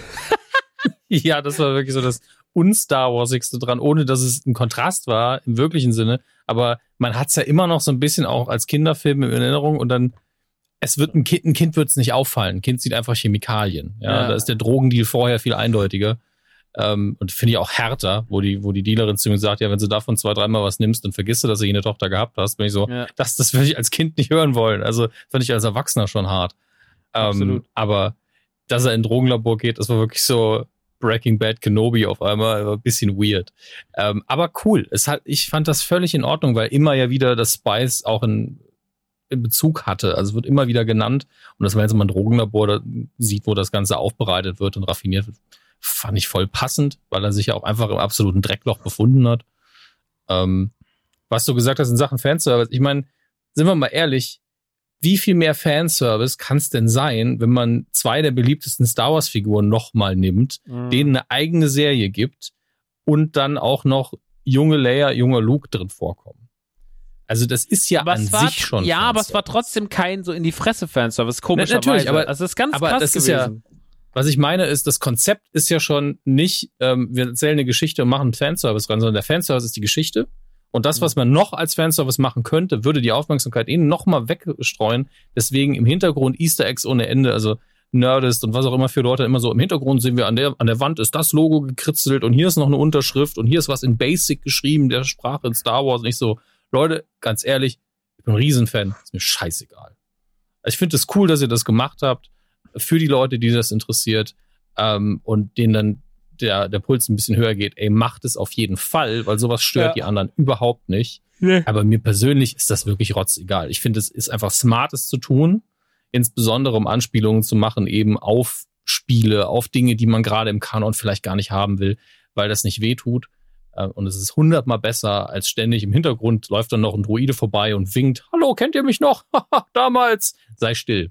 Ja, das ist das gleiche, das wäre das gleiche Niveau wie damals Schwarzenegger im zweiten Conan, wo er ein Kamel angeguckt und gesagt hat, ah, erinnerst du dich noch an mich, als ich, da, als ich da damals aufs Maul gehauen habe? Ich so, ja, in dem Film ist okay, weil es ein Gag ist, aber das hätte uns hier einfach nur abgelenkt. Ähm, mhm. Im ersten Teil puncht da irgendwie ein Kamel und im zweiten Teil grüßt er das Kamel und nochmal und erzählt, dass er ihm das Maul gehauen hat. Das ist einfach albern. Ähm, ja, von daher in, in Richtung Fanservice, jede Figur, die auftaucht von früher, hat eine Aufgabe, erfüllt einen Sinn im Plot, ist alles in Ordnung. Man könnte maximal sagen, der Imperator am Schluss wäre Fanservice, aber auch das ergibt ja Sinn, weil wir da nochmal das quasi das Schlusssatzzeichen bekommen auf die Entwicklung von Vader in der Serie. Weil er dem gegenüber ja dann nochmal seine Treue schwört. Und ähm, damit erfüllt auch dieser Auftritt einen Sinn und äh, da kann man sich eigentlich nichts vorwerfen. Man gibt Leute, die, die sind genervt, weil Luke und Leia drin sind. Ähm, Luke ist eh fast nicht da. Müssen wir eigentlich nicht drüber reden. Hello und, there. so schön. ja. Da, also das ist eigentlich noch das Fanservigste und das fand ich so charmant und schön. Ja, ich fand das auch cool. Ähm, ich hatte gestern, das einzige Feedback gestern Mittag war, dass ich so gelesen hatte, dass äh, Sean und Marco von Nerdkultur sich so aufgeregt haben, dass die letzten zehn Minuten so beschissener Fanservice wären. Und ich bin da mit sonst was dran gegangen und dachte, oh je, was haben sie denn gemacht? Und ich habe es geguckt und fand das alles sehr rund und, und äh, hat sich auch gefügt. Und natürlich ist der größte Fanservice und der größte Überraschungsmoment wahrscheinlich der, wenn wir äh, Liam Neeson nochmal als Qui-Gon Jinn sehen, als Geist. Ja. Aber ja. auch das habe ich überhaupt nicht als unangenehm empfunden, weil es auch einfach typisch ist, dass Jedi nochmal ihre Meister als Geist sehen. Das ist einfach ein Ding. Es gibt Qui-Gon Jinn sogar als Geisterfunko. Also der, den hat man ja auch, glaube ich, in den Prequels äh, nochmal gesehen, in Episode 3 oder so, glaube ich. Äh, ich bin mir gerade nicht mehr hundertprozentig sicher, weil Episode 3 habe ich so super selten gesehen, komischerweise. Da bin ich, ich mir nicht sicher, aber ich weiß, dass Yoda auf jeden Fall sagt, dass er nochmal Kontakt zu ihm aufgebaut hat. Hm. Und damit quasi ähm, die Basis schafft dafür, dass Force Ghosts überhaupt existieren, hm. weil zur Zeit der Prequels anscheinend das keine gängige Technik war, die die benutzt haben, aber es dann wurde. Und ähm, deswegen, also ich fand das, klar, den hatte ich jetzt wieder völlig vergessen, aber dieser Auftritt von Qui-Gon, ich fand es schön. Es war einfach so ein, das Ding ans Ende zu setzen, wo man ja wirklich schon weiß, okay, es ist ja eh alles geklärt. Ähm, dann kriegt er quasi seine Belohnung für seine Charakterentwicklung, weil Obi-Wan ja auch am Anfang Trauma am Leiden, seine Mächte funktionieren nicht mehr, weil er sich irgendwie nicht konzentrieren kann, weil er hat ja jetzt genug Zeit zum Meditieren, also daran kann es nicht liegen. Mhm. Ähm, und entwickelt sich dann wieder und, und findet sich wieder und findet seinen Weg und ist einfach ein ausgeglichenerer Mensch slash Jedi. Es ist völlig logisch, dass er dann den Kontakt aufbauen kann zu seinem Meister. Und dann ist eher das Fanservige daran, dass Liam Neeson in Interviews immer gesagt hat, also wenn ich nochmal zu Qui-Gon zurückkomme, was ich natürlich gerne machen würde, dann bitte halt in einem Film, weil mit diesen Serien kann ich nichts anfangen.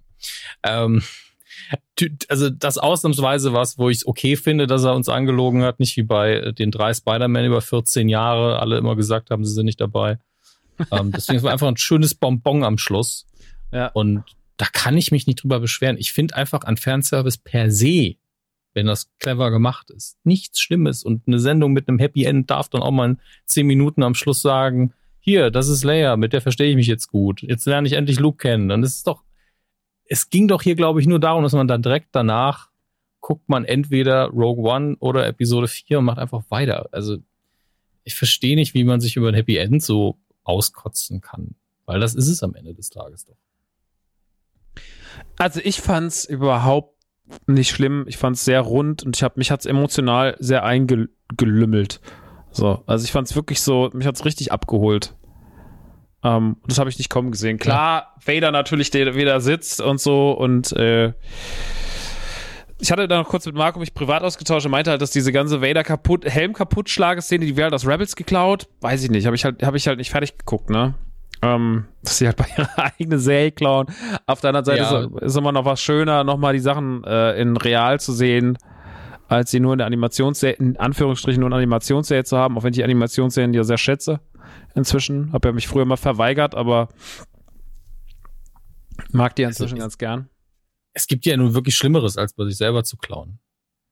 Weil das ja. ist ja auch schon passiert, dass sie irgendwas gemacht haben und dann kamen Leute in die Ecke und haben gesagt, naja, hättet ihr euch mal hier bei Clone Wars was abgeguckt, weil die haben was ähnliches viel besser gemacht. Und ich so, ja, dann guckt's euch ab. Dann macht's doch ruhig.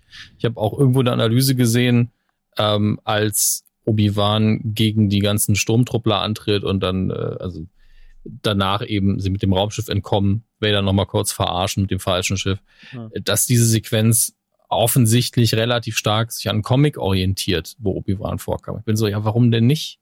Also warum soll ich mir denn nicht das Material, was da ist, angucken? Solange man dann die entsprechenden Autoren auch bezahlt dafür, finde ich das völlig fair, ähm, weil das ja das eigene Universum ist.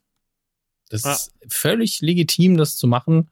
Ähm, und es ehrt so ein bisschen auch den Rest äh, der Welt. Jetzt ist natürlich die Frage, wie, inwiefern das mit den Kanon überhergeht, aber das ist eine Theoriediskussion, die hat hier nichts verloren. Also das ist, wenn es darum geht zu bewerten, wie die Serie ist, ist mir das dann wiederum nicht so wichtig.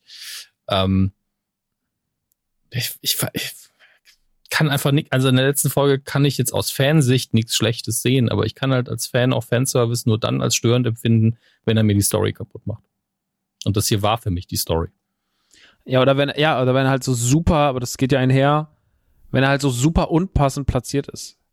Ne? Also ja. Ghostbusters 2016 ist da für mich immer noch ein Paradebeispiel, weil da halt einfach Fanservice drin war, wo man echt so war, so, das macht keinen Sinn.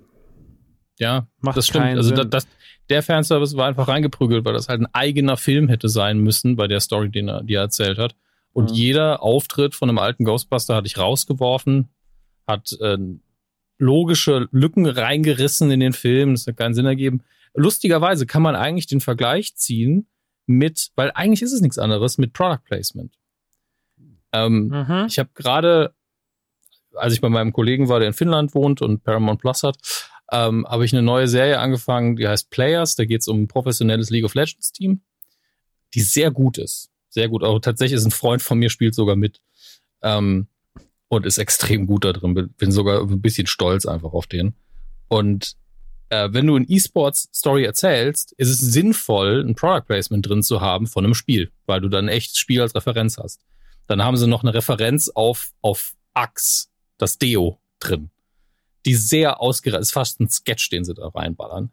Und ganz ehrlich, es ergibt in der Story so viel Sinn, dass es mich nicht stört. Aber es sind eindeutig, werden, wird da irgendwo Geld geflossen sein. Mhm. Ähm, und ähnlich ist es mit Fanservice. Wenn der Fanservice einfach in die Story übergeht und Spaß macht und drin fließt, alles mhm. cool. Und das gleiche ist bei mir bei Product Placement, da bin ich halt eher so ein bisschen, schon ein bisschen uncool, dass ich jetzt hier die ganze Zeit das Coca-Cola-Logo sehe, aber es ergibt Sinn, weil es im Hintergrund die Werbung auf den Gebäuden ist oder sonst was, wo einfach immer Werbung sein wird. Warum soll ich mir extra Werbung einfallen lassen? Ähm, da habe ich genau die gleiche Einstellung zu. Und äh, Zweifelsfall würde ich lieber auf Product Placement verzichten als auf Fanservice. Der ist Absolut. mir meistens lieber. Absolut. Mein Lieblings-Product so. Placement für immer Transformers 4. Großartig wo der Pepsi-Laster umfällt und die Pepsi-Flaschen eiskalt auf der Straße liegen, wo man sich denkt, so Leute, ist es eigentlich euer Scheiß Ernst? Oder ah, wir haben hier Pepsi. Oder wir haben diese Flüssigkeit, mit der kann man verschiedene Gegenstände äh, erschaffen, zum Beispiel ein Stuhl oder ein Baseballschläger oder eine Dr. Dre Beats Pill. da war ich wirklich im Kino, war so, ne, ja, äh, bei sowas muss man sich ja bei Star Wars Gott sei Dank keine Gedanken machen. Aber ja, Fanservice, ey, ich meine, Star Wars, ne, Boba Fett hatte so vielleicht ein bisschen die Krankheit, dass ganz schön viele Figuren drin waren oder dass man, sag ich mal, eigentlich sich bei Boba Fett das große Problem war ja im Nachhinein so ein bisschen, naja, neue Figuren gab's nicht, sondern es gab nur alte. Und äh, man hat irgendwie den dazu geholt und irgendwie war das alles nicht so richtig rund. Das ähnliches Problem hat man auch tatsächlich hier, weil eigentlich fast keine mhm. neuen Figuren so wirklich richtig super sind. Also Roken ist scheißegal, Tara oder Taylor oder wie sie heißt, fand ich jetzt auch so nur okay. Ned B war natürlich ein geiler Druide, aber auch nur ein Druide. Ähm, und ansonsten hat man ja nicht so viele Figuren, weil die neueste Figur ist dann wahrscheinlich einfach ähm, neben der neben Reva äh, in dem Sinne die junge Lea. Young Lea ist ja trotzdem ja. irgendwie ein anderer Charakter, auch wenn es eigentlich ein uralter Charakter ist, aber irgendwie auch ein neuer Charakter, keine Ahnung. Ähm, ja, keine Ahnung. Also lass uns naja, mal. Wir haben natürlich Mhm. Haben wir natürlich noch deinen, deinen Kollegen äh, aus, äh, Gott, jetzt habe ich den falschen Titel wieder sagen wollen. Eternals. Der auch hier mitspielt Ach, auf einmal. Äh, Hard, wenn mal, wie heißt er nochmal? Haja Estri. Haja. Okay, Haja ist cool, aber Haja kommt dann auch ein bisschen zu kurz. Als ich ihn gesehen habe, mhm. war ich wirklich, da bin ich ja zusammengezuckt und war so, bitte nicht. Das wird wirklich ganz, ganz schlimm, weil ich finde den, ich finde den ja wirklich in, ähm, Eternals finde ich den ja wirklich 0 von 10. Aber ich muss sagen, ich fand ihn hier sehr charmant und er hat auch einen Zweck erfüllt und irgendwie fand ich das cool. Das hat mir Spaß gemacht, mhm. ihm zuzusehen. Ähm, deswegen kann ich da nichts Schlechtes sagen. Ähm, also ich fand auch, das hat so ein bisschen was, äh, was Lockereres reingebracht in den Stellen, wo es halt richtig düster war und das fand ich ganz angenehm. Er war nicht wirklich ein Comic Relief, weil ich musste nicht lachen, also gar nicht, ähm, weil das so direkt durchschaubar war, was hier die Nummer sein wird. Aber es war schön, das sind so die Interaktionen von Obi-Wan, die ich auch in den Prequels geliebt habe. Wenn er mit solchen Leuten konfrontiert war, mit so Kleinkriminellen und er war einfach konstant ähm, auf seiner komplett ethischen Schiene und ist aber dann charmant mit denen umgegangen. Das, das sind genau die Interaktionen, die ich, die ich halt so vermisst habe. Mhm. Über, über, die Jahre, in denen ich kein Obi-Wan hatte. Nein, also auf die ich mich gefreut habe, so muss ich sagen. Ähm, und dafür war er perfekt, weil er gleichzeitig ja auch einer von den Guten war am Ende des Tages. Voll. Das ist ja letztlich das Typische für Obi-Wan ist so, ja, du hast gerade Scheiße gebaut, aber hey, wenn du dich anstrengst, ne? also immer sehr optimistisch und positiv, die Figur. Ähm, Habe ich alles genossen und äh, ich weiß, da draußen gibt's Leute, die hassen irgendwie die Performance von der jungen Leia. Ich liebe die und ich glaube wirklich, das ist nichts, worüber man diskutieren kann, insbesondere weil es eine Kinderdarstellerin ist. Ich finde, die macht das super. Ich finde, die passt ganz toll auf die Rolle. Ich finde das auch gut geschrieben. Ähm, und das ist sehr viel Subjektivität. Wenn man darüber argumentieren will, kann man nur sagen, ja, wieso ist die gut geschrieben, Dominik? Das ist doch wieder so ein typisches, ich weiß alles, kann alles Kind. A, kriegt, die wächst da auf als Prinzessin und hat die beste Ausbildung, die dieser Planet ihr bieten kann. Ähm, B, hat sie Skywalker-Blut und wahrscheinlich ständig Eingebungen von der Macht. Und C, wissen wir, dass sie später Leia ist, die ältere Leia, die da auch einfach jedem in den Arsch tritt. Das ist alles da drin angelegt und dann ist es auch noch ein Star Wars-Film. Da dürfen Kinder ruhig solche Dinge machen. Ähm, das in Kombination und dann ist es nur noch, spielt sie das gut und ich bin der Meinung, ja, wenn es euch nervt, tut's mir einfach für euch leid. Ey, genau so geht's mir auch. Natürlich, ey, so Kinder, Kinder können halt, es ist ja auch eine undankbare Geschichte, so wenn du so, wenn ja. du also so, äh, kind, äh, ne, gerade in dieser, in dieser ja, jetzt holen die da wieder so ein Kind rein und bla und ähm, aber irgendwie ich fand, also ich fand das auch charming, klar, sie hat ein bisschen manchmal sehr den Ton angegeben, da fand ich ja manchmal das, da fand ich eher, wie man Obi-Wan ihm so, wie, wie ihn so unterwürfig geschrieben hat. Also wie sie da so ankommen in der dritten Folge und dann sagt sie so, hier ist keiner, da kommt ein Auto, wir fahren jetzt mit dem und dann so, ja okay, so, hä? Ja, das war tatsächlich sehr witzig auf eine ganz schlimme Art und Weise, aber ich mhm. glaube, damit wollten sie auch nochmal das Obi-Wans Geist, Gemütszustand in dem Zusammenhang zeigen. Da ist ja auch diese Erscheinung in der Wüste von Anakin ganz kurz, die ich beim ersten Mal gucken tatsächlich nicht gesehen habe, weil ich dann wirklich mal aufs Handy geguckt haben muss. Mhm. Das ist der Punkt. Second Screen, Leute, versaut's einem sehr, sehr häufig. Also bei sowas mache ich auch wirklich gar keinen Second Screen, muss ich wirklich sagen. Da bin ja. ich komplett. Ich habe halt das Glück gehabt, dass ich danach den Screenshot gesehen habe auf Twitter und ich war so, Moment, das habe ich nicht gesehen. Und lustigerweise musste ich an einen Film denken von einem Regisseur, den ich natürlich mittlerweile nicht mehr sehr schätze, nämlich Mel Gibson, ähm, wo bei die, bei die, Passion tatsächlich äh, in der Wüste der Teufel irgendwie erschienen ist. Und das war, sah fast genauso aus. Ich denke, es war kein Zitat daran, ähm, aber es hatte eine ähnliche Wirkung und beide Szenen sind sehr effektiv gemacht, deswegen äh, musste ich dran denken. Aber ich habe das wirklich hinterher nochmal nachsuchen müssen, weil ich wissen wollte, wie sie es inszeniert haben. Aber es ist interessant zu sehen, dass es auf ihn natürlich einen emotionalen ähm, Einschlag hat, er aber genau weiß, dass er das gerade nicht wirklich sieht. Das fand ich interessant daran. Aber ist die Frage, ich glaube, ich glaube wirklich, die Sequenz hat das gebraucht. Wenn du das nicht gemacht hättest, dann hättest du nicht verstanden, warum Obi-Wan in dem Moment so einfach nur, ja, gut, dann, äh, was machen wir jetzt? Ich habe keinen. Er wirkt ja wirklich inkompetent in dem Moment und das ist er normalerweise nie. Aber es ist ja eh die Folge, wo er am inkompetentesten wirkt, aber auf eher eine blöde Art und Weise. Aber ey, manch, findest du? Ich finde, in der Folge ist Obi-Wan mit Abstand am schlechtesten geschrieben. Die dritte Folge ist okay. die schlechteste. Ich muss gerade nochmal also, durchgucken. Was, was heißt, was heißt am schlechtesten geschrieben? Aber ich finde, die dritte Folge ist ja die, meiner Meinung nach, eigentlich fast die schwächste der Staffel. Viele sagen, es ist die vierte, das finde ich überhaupt nicht. Ich finde, die dritte ist die schwächere. Weil die dritte, ja, gut, die, die dritte hat die erste Auseinandersetzung mit Vader, ja. Und das halt, dies, also die letzten zehn Minuten, da passiert so viel Seltsames. Ähm, ja. Also von dem ganzen, wie heißt sie? Taylor heißt sie. Thaler.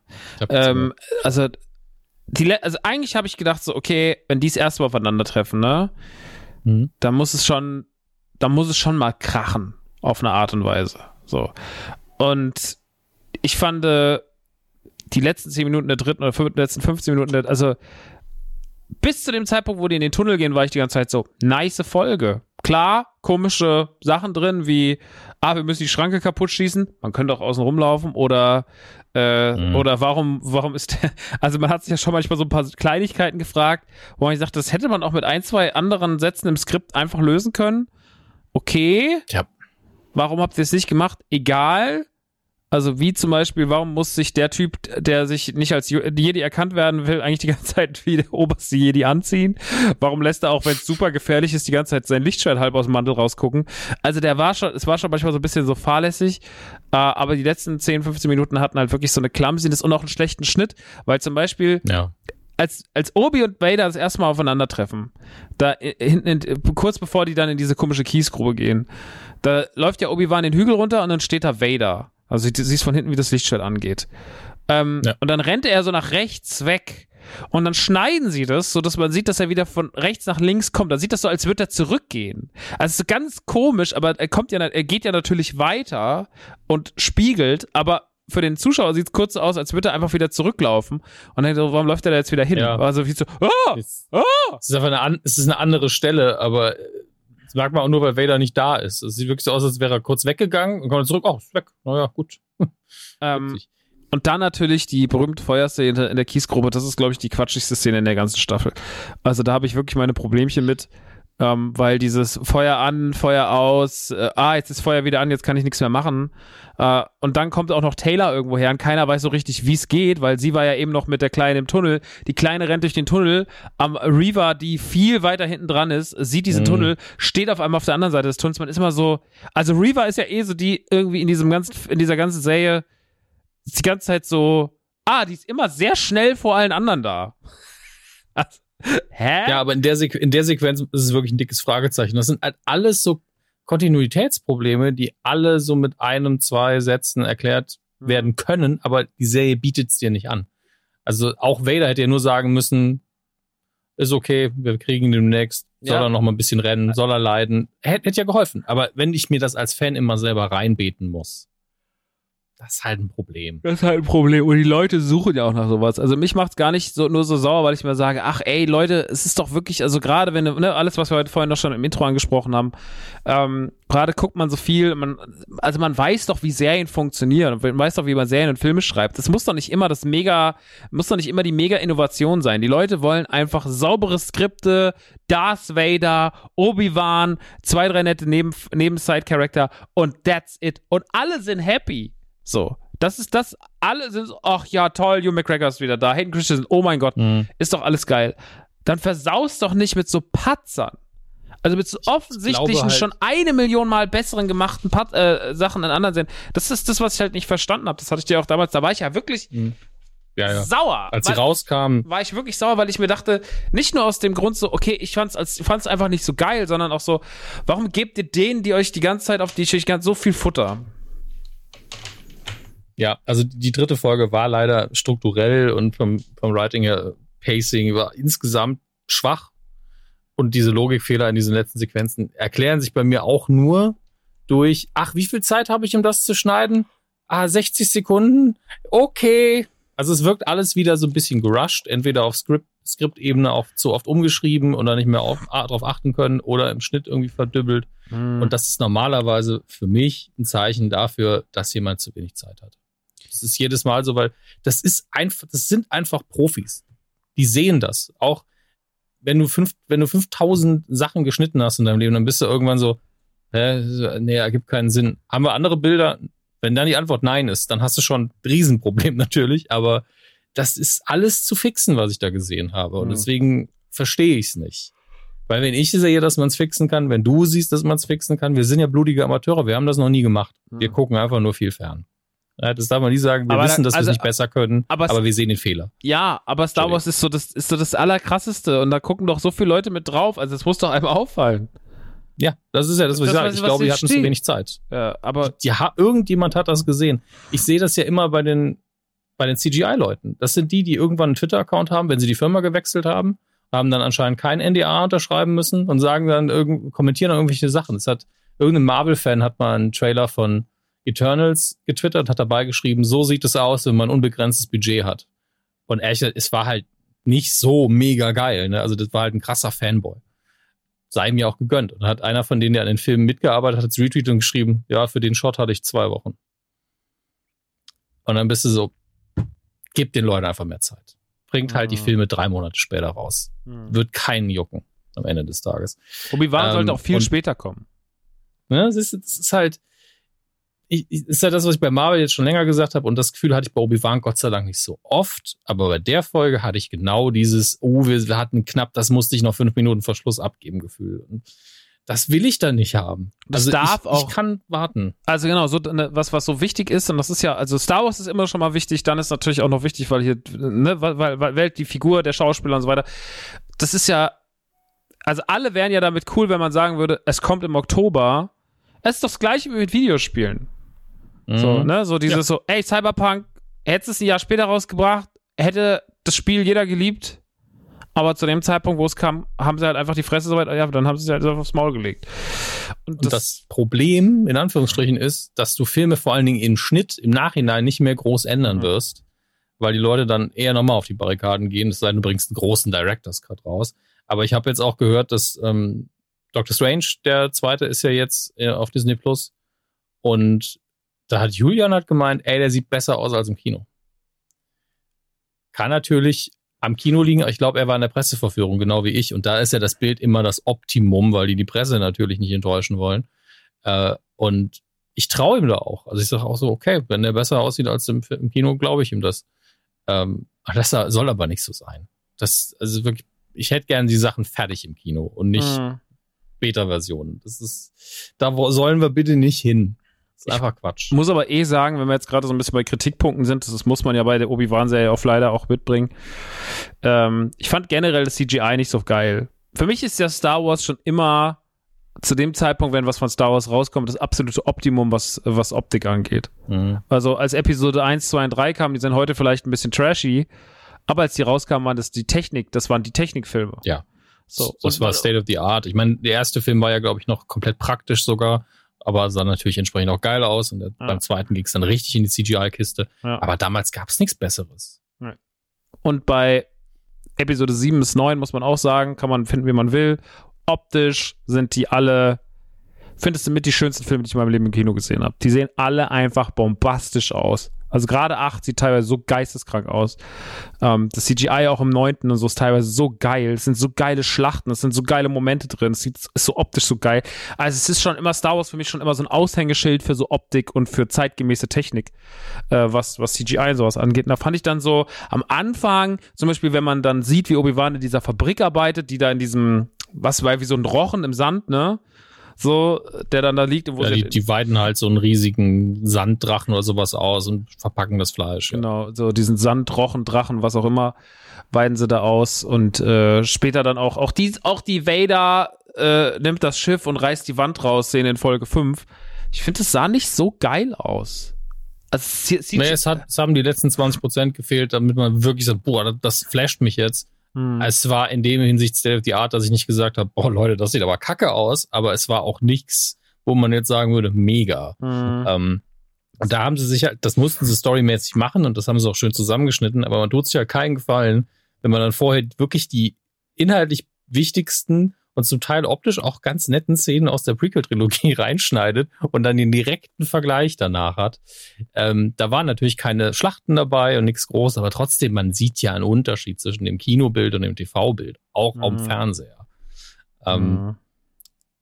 Ja, äh, enttäuscht mich nur deswegen nicht so stark, weil wir hier keine Serie haben, die krass auf die Effekte legt inhaltlich. Also wir haben die Lichtschwertkämpfe, wir haben auch fast nichts im Weltraum, nur ein paar Anflüge.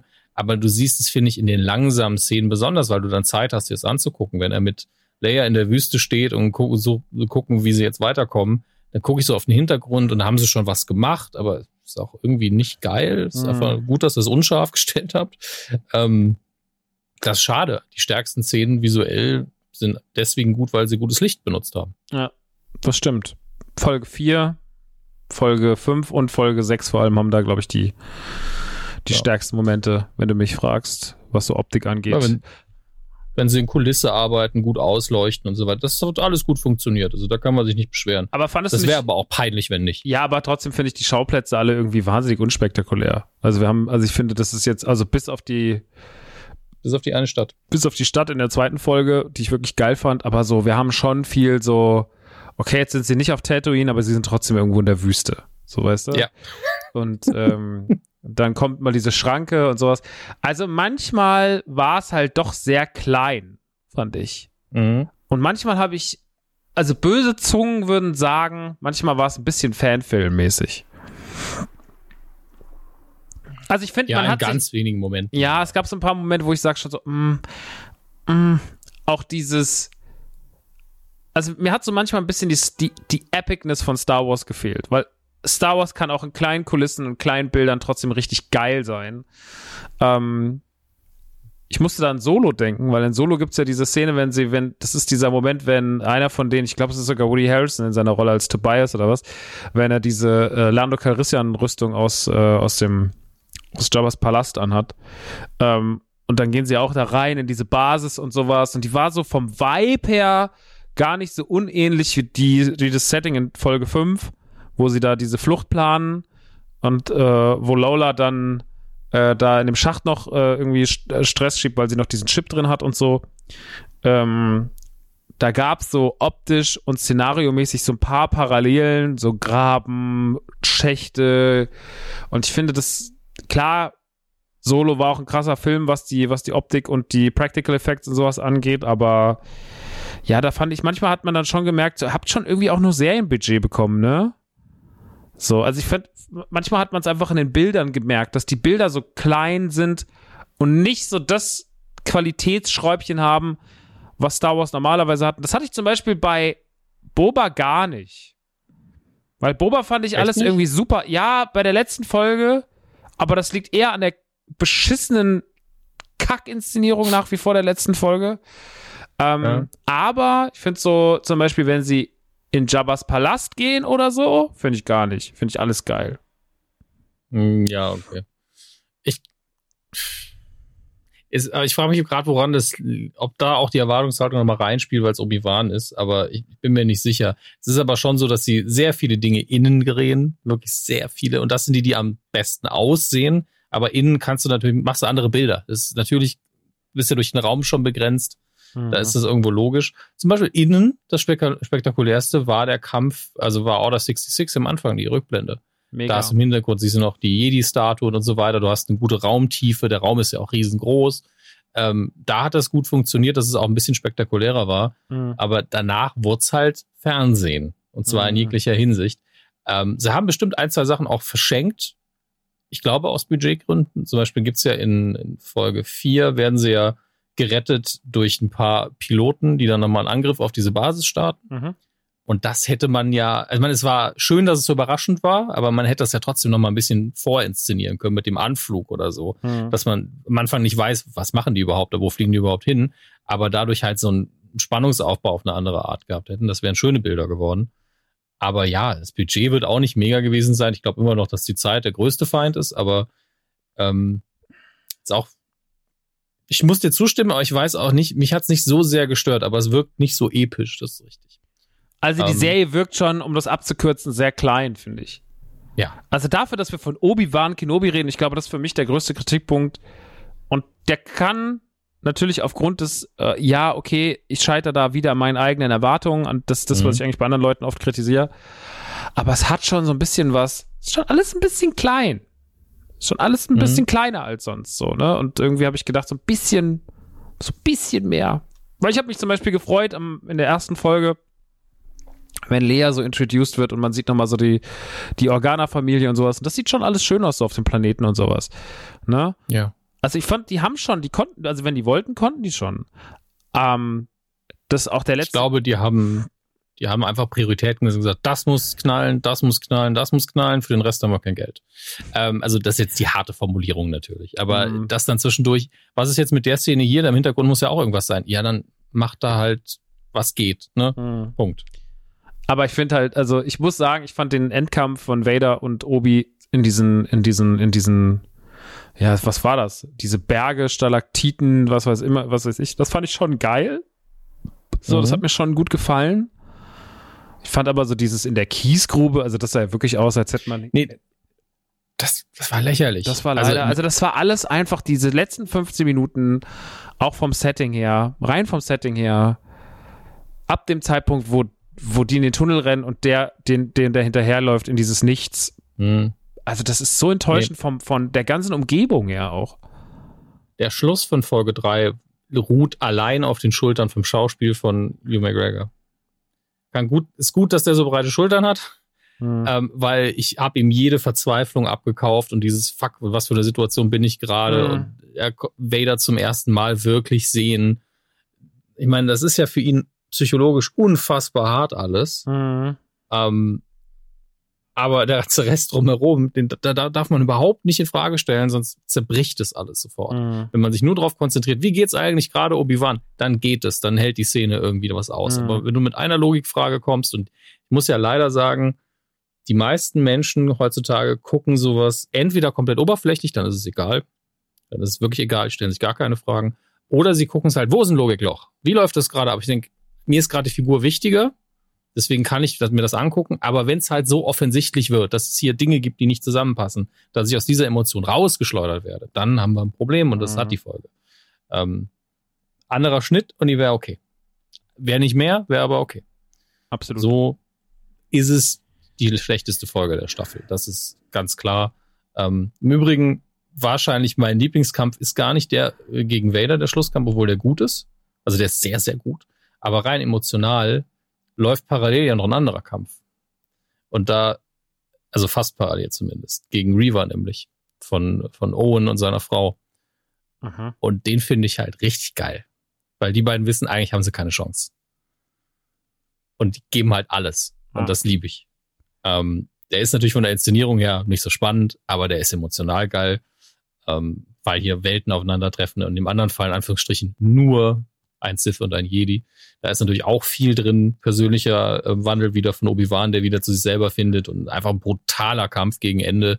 Da ist auch alles drin. Aber dieser, dieser kleine andere Kampf, den, den habe ich mir so ein bisschen rein verguckt, weil da geht's halt auch, ich meine, wir wissen alle, wie sie ausgehen. Das ist ja das Ding. Ich bewerte jede Szene in dieser Serie danach, ähm, wie verkauft sich das, obwohl wir alle wissen, diese Figur wird überleben. Mhm. Wir wissen ja über jede Figur, ob sie überleben wird. Und du brauchst dann immer jemanden in der Szene, der das nicht weiß. Mhm. Owen weiß nicht, dass Luke das überleben wird. Deswegen trägt er emotional die Szene. Ich weiß, die gehen da alle fein raus. Mhm. Und deswegen brauche ich irgendjemand, dem das nicht egal ist. Wenn ich nur die zwei Figuren habe, von ich weiß, beide überleben. Und das ist das Problem mit Vader und Obi-Wan auch. Wir wissen ja, dass der Kampf unentschieden ausgeht quasi. Mhm. Ähm, Und deswegen brauchen wir irgendwas mehr. Und das ist das, was die Serie gut kann. Sie hat einen schönen Entwicklungsbogen für beide Figuren, die ja die wichtigsten Figuren in der Serie sind, mhm. sodass es in dem Kampf um was geht. Es ist nur nicht das Leben der beiden, sondern wie sie sich weiterentwickeln. Und äh, das hätte so langweilig werden können, psychologisch. Mhm. Hätte einfach sein können, nicht das Kind anfassen, piu, piu, piu, tschüss. Ist es aber nicht. Und das muss man der Serie auch mal hoch anrechnen, ähm, abseits von dem ganzen anderen Käse. Dass sie sich um die Charaktere gekümmert haben und das ist mir sau wichtig. Mhm, mhm. ähm, nur Piu Piu kriegt jeder hin. Und das hier ist mehr und das finde ich gut. Ähm, hat alles seine tierischen Schwächen, aber mir war es wichtig, das einfach mal zu sagen, weil äh, alle, die da drauf rumhacken, ignorieren, dass sie das richtig hinbekommen haben. Und das ist so wichtig. Mhm. Du hast es sehr schön gesagt, das stimmt. Aber wenn Dankeschön. wir gerade über Reaver reden, ja. dann lass uns doch mal über Reaver reden, weil Reaver ist ja. das ist ja schon eine Figur, die auch so ein bisschen stellvertretend für so ein paar Fehler der Serie steht. Weil eigentlich ist es super interessant. Wir sehen am Anfang die Order 66 mhm. und wir mhm. denken erstmal so, also ich habe es so gesehen, war so, coole Einleitung. Nochmal kurz mhm. die Order 66 äh, gezeigt. Nice. Uns fällt dann aber irgendwann später auf und erst drei Folgen später, nämlich in Folge 4, nee, Folge 5 sogar, oder? Ich glaube, Folge 5 sogar erst, ähm, dass Riva ja ähm, gar nicht einfach nur eine wütende, Vader imponieren wollende Inquisitorin ist, sondern dass sie äh, einen Plan verfolgt, einen Racheplan, ähm, weil sie mhm. als Kind anscheinend äh, eigentlich fast bei der Order 66 äh, als, als, Jüngling abgestochen worden ist, von ihm höchstpersönlich, von Anakin. Mhm. Ähm, in seiner berühmten, über die ja eigentlich auch eigentlich, eigentlich eine Meme-Szene ja schon fast, wenn, wenn Anakin die Kinder äh, abschlachtet. Ähm, und da die Szene nochmal quasi aufzugreifen, eigentlich ganz interessant und der noch mehr Substanz zu geben. Ich finde aber die Figur Reva mit all ihren Plänen, ihrer Vision und alles, was mit ihr passiert, auch was um sie rum passiert, finde ich leider, ich finde, die haben sie nicht gut auf den Punkt gebracht. Also sie hat schon einen eigenen Charakter und ich verstehe das auch alles, aber ich finde, sie wird das, was man der Figur eigentlich, was man mit der Figur eigentlich transportieren wurde, hat man nicht ganz geschafft. Das wird der Sache nicht gerecht. Ja, verstehe ich auch. Also sie ist eindimensional, weil sie aber nicht nicht, nicht eindimensional angelegt, aber so wie sie dargestellt wird, weil du siehst sie immer nur Wut und Rache verfolgend. Mhm. Man sagen, ja, sie ist halt ein Sith. Ich, ja, aber sie ist halt eine wichtige Figur hier. Da möchte ich einfach ein bisschen mehr wissen. Vor allen Dingen, wenn du diesen Twist machst am Ende. Was sie wahrscheinlich machen wollten, ist die Leute ein bisschen überraschen, auch wenn das einige haben kommen sehen. Ich jetzt gar nicht, weil ich mich nicht darauf konzentriert habe, mhm. ähm, dass sie eins von diesen Kindern ist. Aber eigentlich hätten wir mit ihr mehr Zeit verbringen müssen, hätten vielleicht auch noch mal eine andere Rückblende gebraucht, wo man dann sieht, dass sie Freunde da hatte, dass sie ihnen wichtig war oder dass sie mit sich selber noch mal Erinnerungen durchgeht und dass man weiß, dass die emotional halt irgendwo steht, was nicht nur ich bin Karriere-Sith ist. Mhm. Ähm, und äh, deswegen wirkt das so ein bisschen seltsam, weil es ist nicht so sehr out of the blue, dass es als reiner Twist uns alle vom Hocker hauen würde. Mhm. Ähm, und es ist wichtig für den Plot, also der Router auch drauf auf ein, zwei Stellen, wie Vader so schön sagt, das war smart von Obi-Wan, dich zu benutzen. Ähm, natürlich eine sehr zynische Sicht der Dinge, aber trotzdem. Äh, ja, also die Figur an sich eigentlich cool, wir sehen nur zu wenig von ihr. Mhm. Wir verstehen emotional nicht, was mit ihr los ist, bis mhm. wir es im Nachhinein dann komplett rational natürlich nachvollziehen können. Mhm. Aber an sich finde ich sie nicht schlecht. Ich finde, die hat das auch gut gespielt.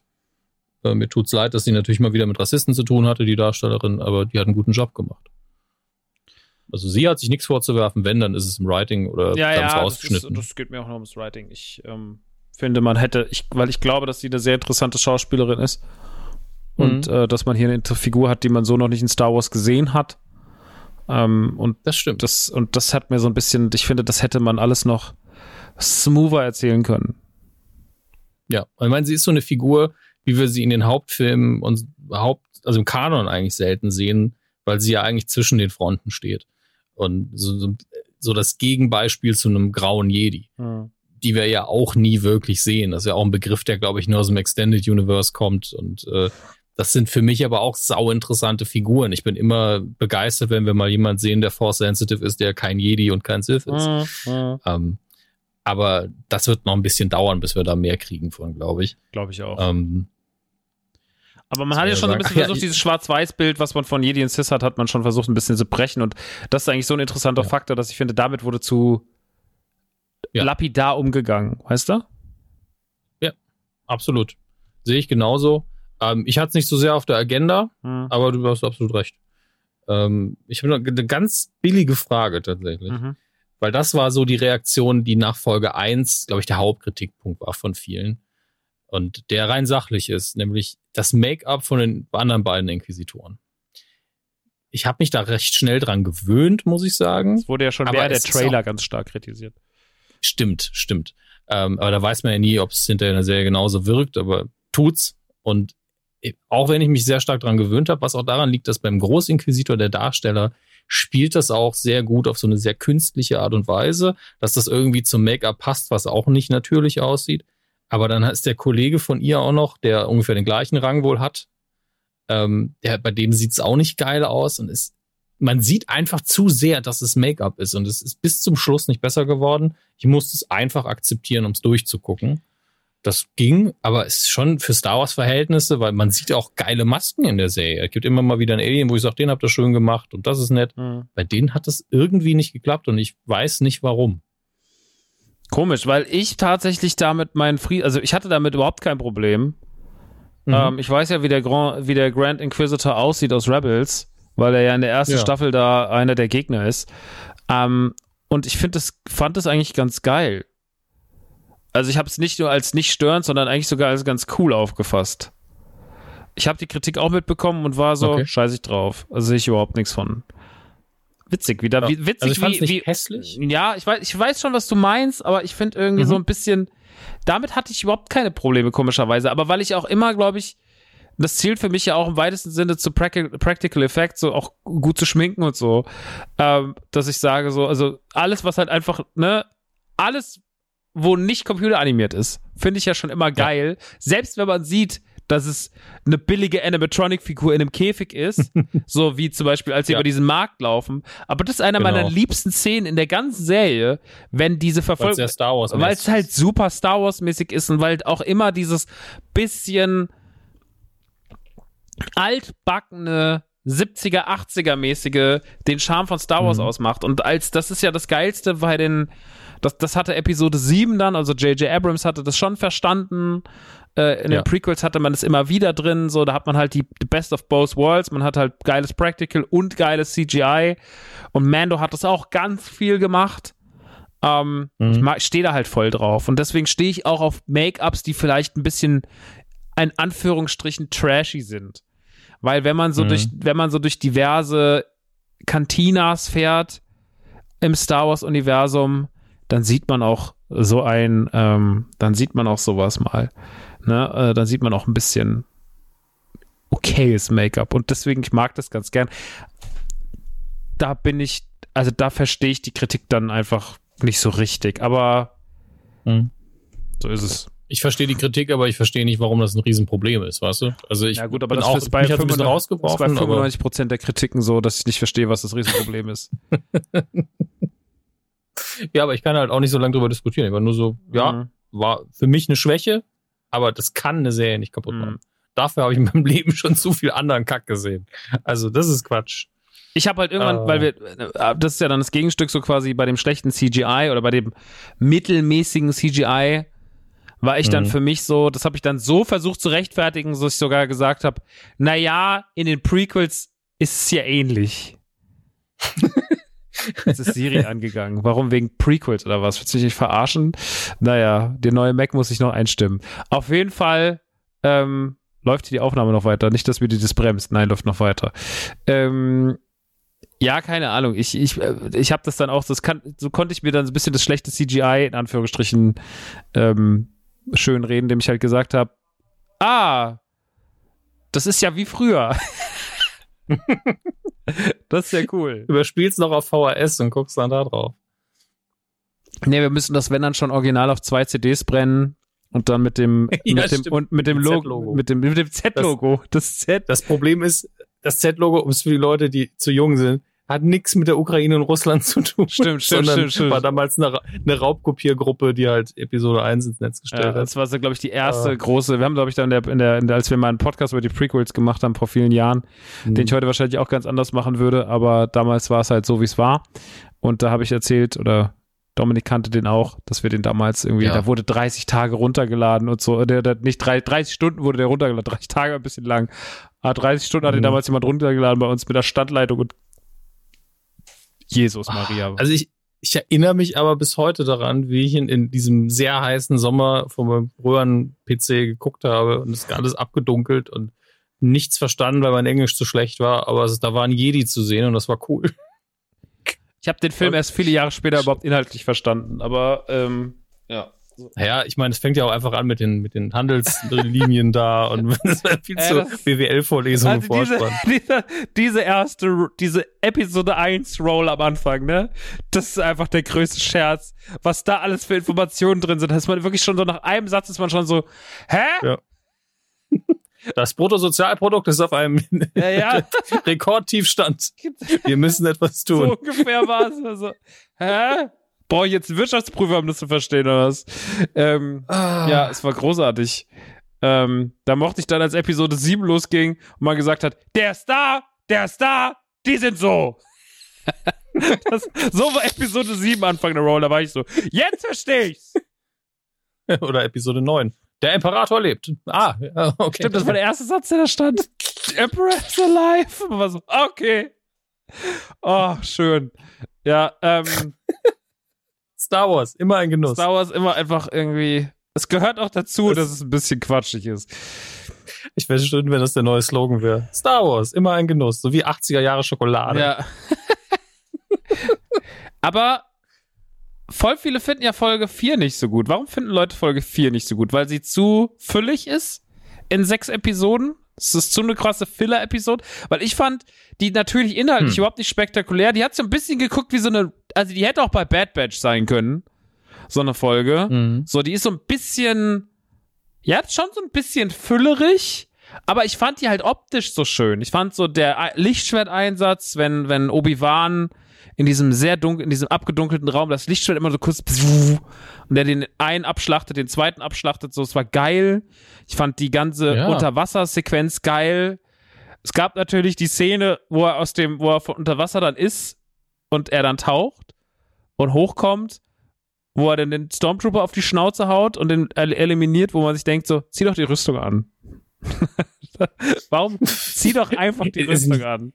Ja, weil er ein Jedi ist. Also das ergibt für mich schon Sinn, dass er das nicht macht. Ja, habe ich dann auch so für mich begründet. War so, ja, ja, darf er nicht so. Aber war schon so auch so, kannst du eigentlich auch machen. Naja. Ähm, aber ich fand so die Folge an sich ganz cool. Also ich fand die ganz, ich fand die sehr sauber, nachdem ja Episode 1 und 3, 2 auch an manchen Stellen, aber gerade die beiden waren ja manchmal so ein bisschen clumsy, fand ich die relativ straight erzählt.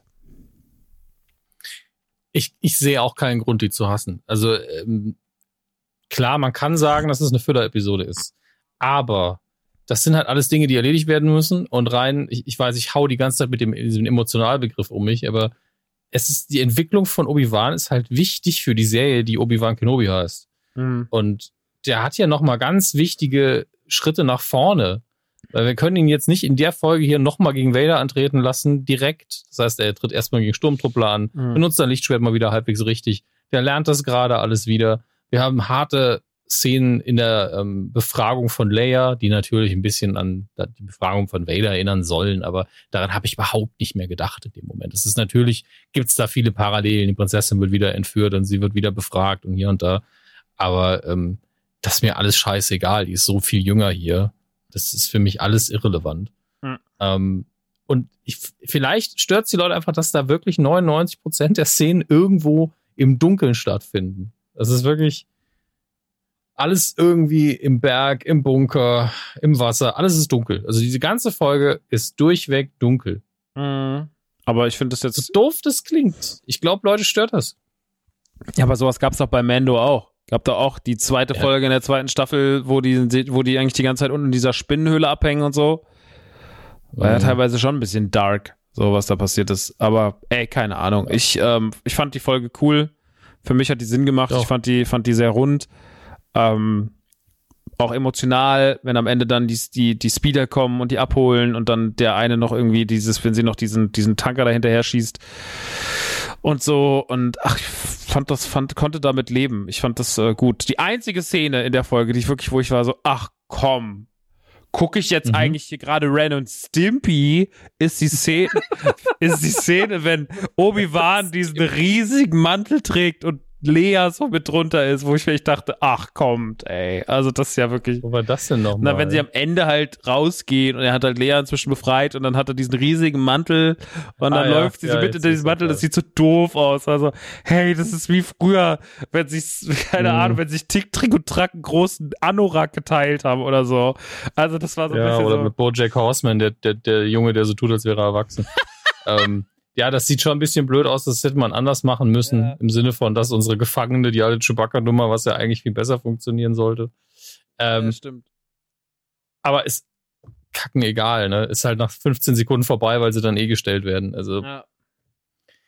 gerade, aber genau da ist, wenn es ist besser, als wenn sie eine halbe Stunde mit ihr so rumgelaufen wären. komm mal, komm mal beim Mann in den Mantel, ist auch immer so eine weirde Situation. Ja, stimmt, Das ist, allerdings. äh, nicht- Ich finde, die gucken sich auch am Ende vielleicht ein Stück zu lang an in dem Flugzeug, wenn die abheben.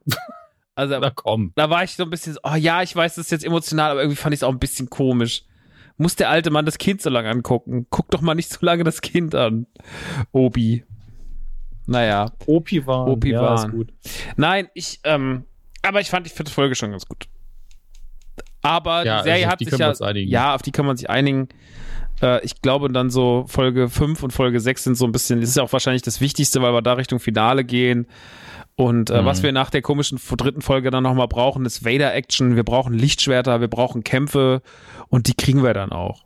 So, die kriegen wir zwar alle auf einem Serienniveau, nicht auf Filmniveau, aber wir kriegen sie.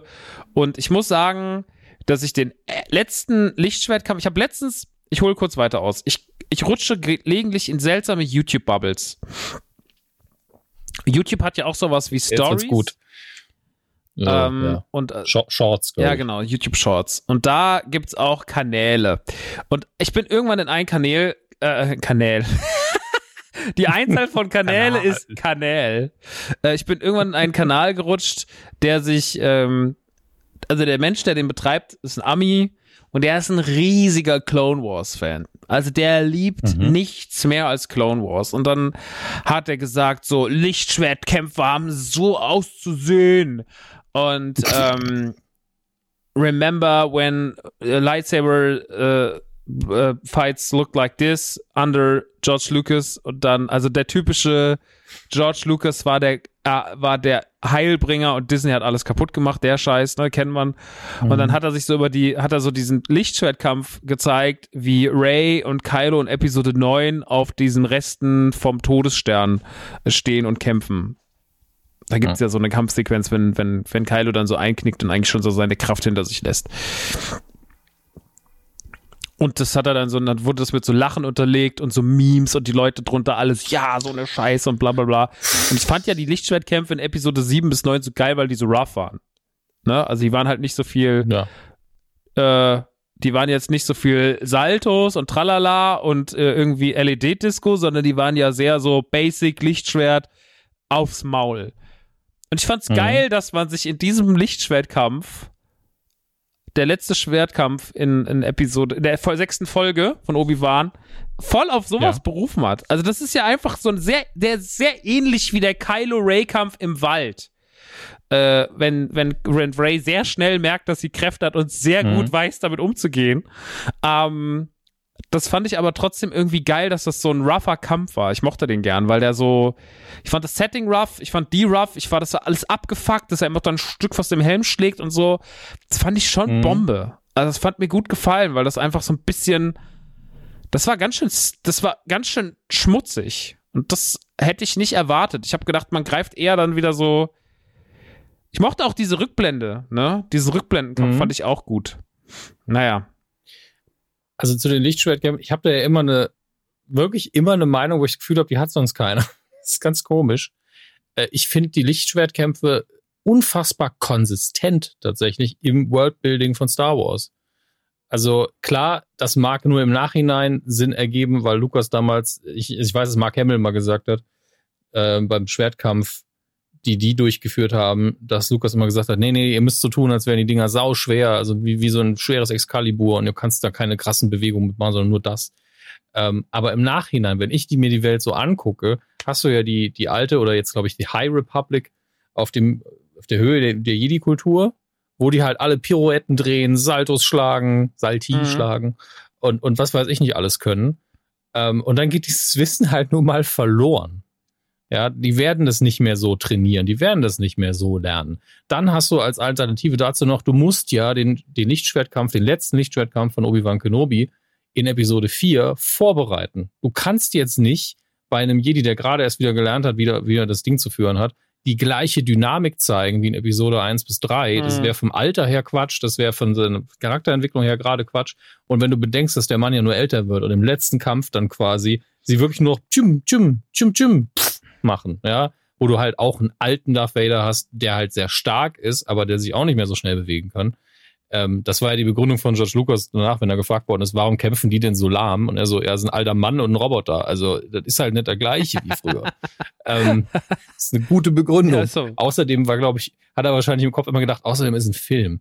Ähm, aber ich finde das halt sehr konsistent. Und dass dann die Leute in Episode 7 bis 9, die bis auf Kylo äh, kein so ein Training genossen haben, halt nicht so elegant kämpfen, auch logisch.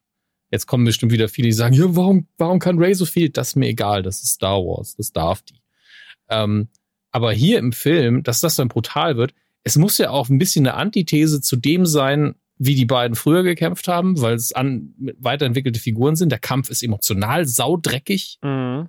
Dann soll er auch dreckig in der Darstellung sein. Mhm. Obi-Wan kämpft da um sein Leben. Mhm als er vorher gegen ihn gekämpft hat, da war er sehr in Kontrolle, auch wenn das emotional für ihn natürlich auch hart war. Ähm, aber der war auf der Höhe seines Könnens. Der kannte seinen Schüler unfassbar mhm. gut. Und jetzt ist es so, ich habe keine Ahnung, wer dieser Cyborg-Mörder ist da vor mir. Das war mal mein Freund. Ich, wenn ich hier lebend rauskomme, dann danke ich aber wirklich jedem. Mhm. Und deswegen ist der Kampf halt richtig brutal. Mhm. Es ist alles cool, so wie es da ist. Man kann höchstens sagen, ja, wie man das gefilmt hat und hier und da, das, da sind wir wieder der Fernsehbudget-Diskussion. Das ist eine andere Frage. Aber von der Inszenierung her und wie das von der Choreografie her war, habe ich bisher keinen Lichtschwertkampf gesehen, wo ich gedacht habe, das passt nicht zum Rest.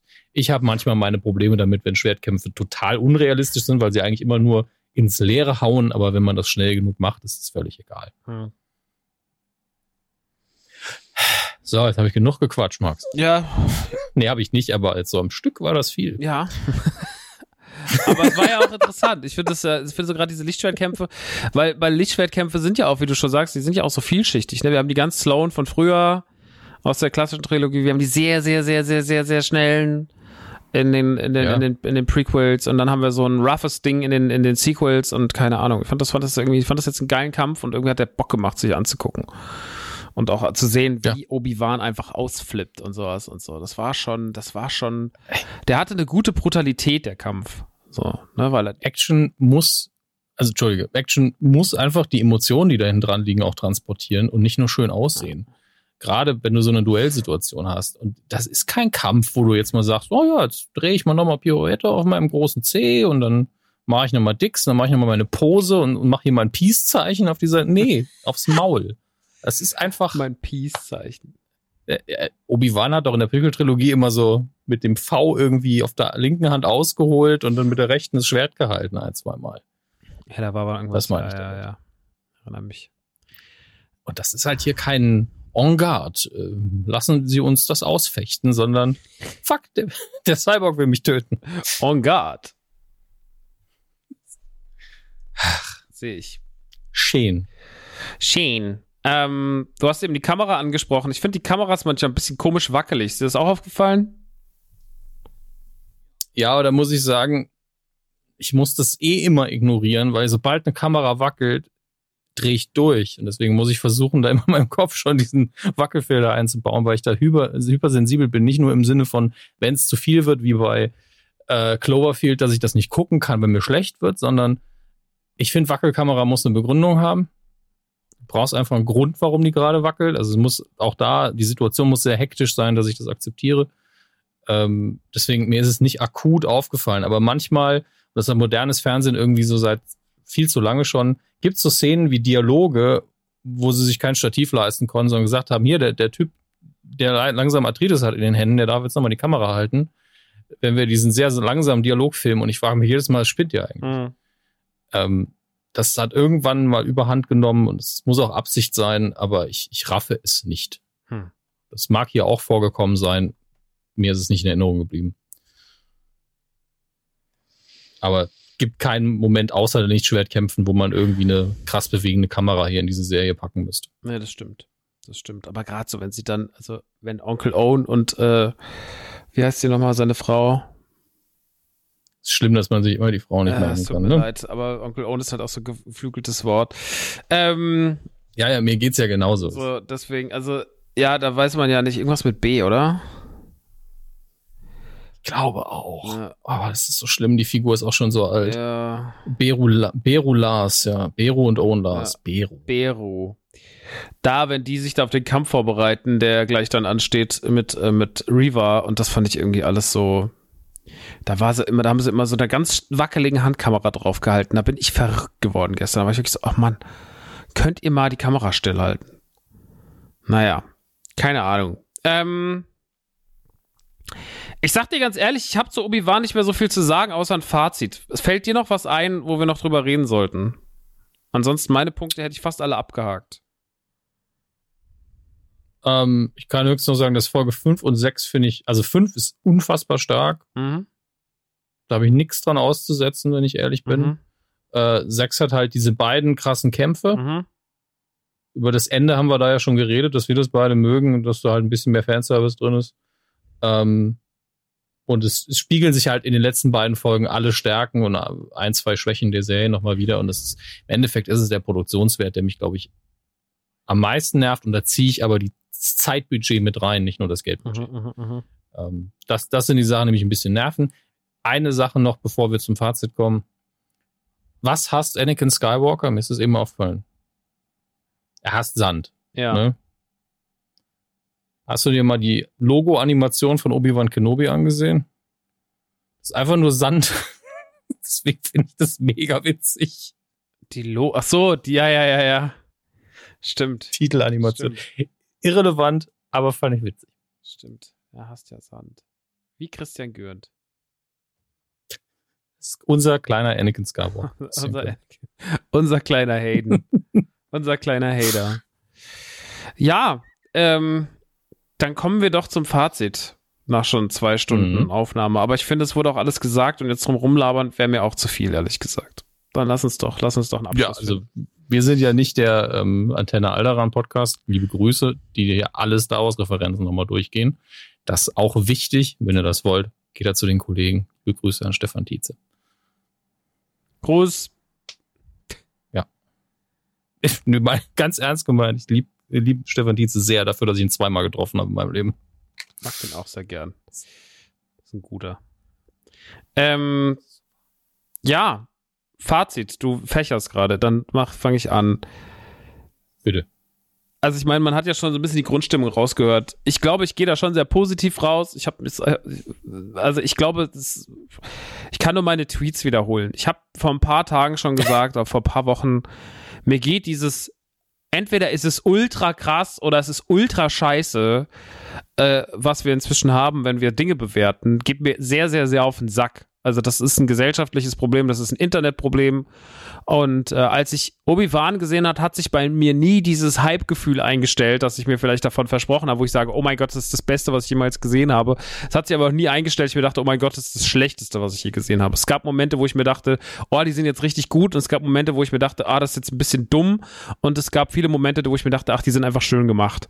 Und am Ende des Tages würde ich sagen, das ist ein absolut, ist einfach eine sehr gute Serie, die einen Pluspunkt bekommt für, ihren, für ihren emotionalen Wert, weil halt Ewan McGregor, weil halt eine alte Figur aufgegriffen wurde.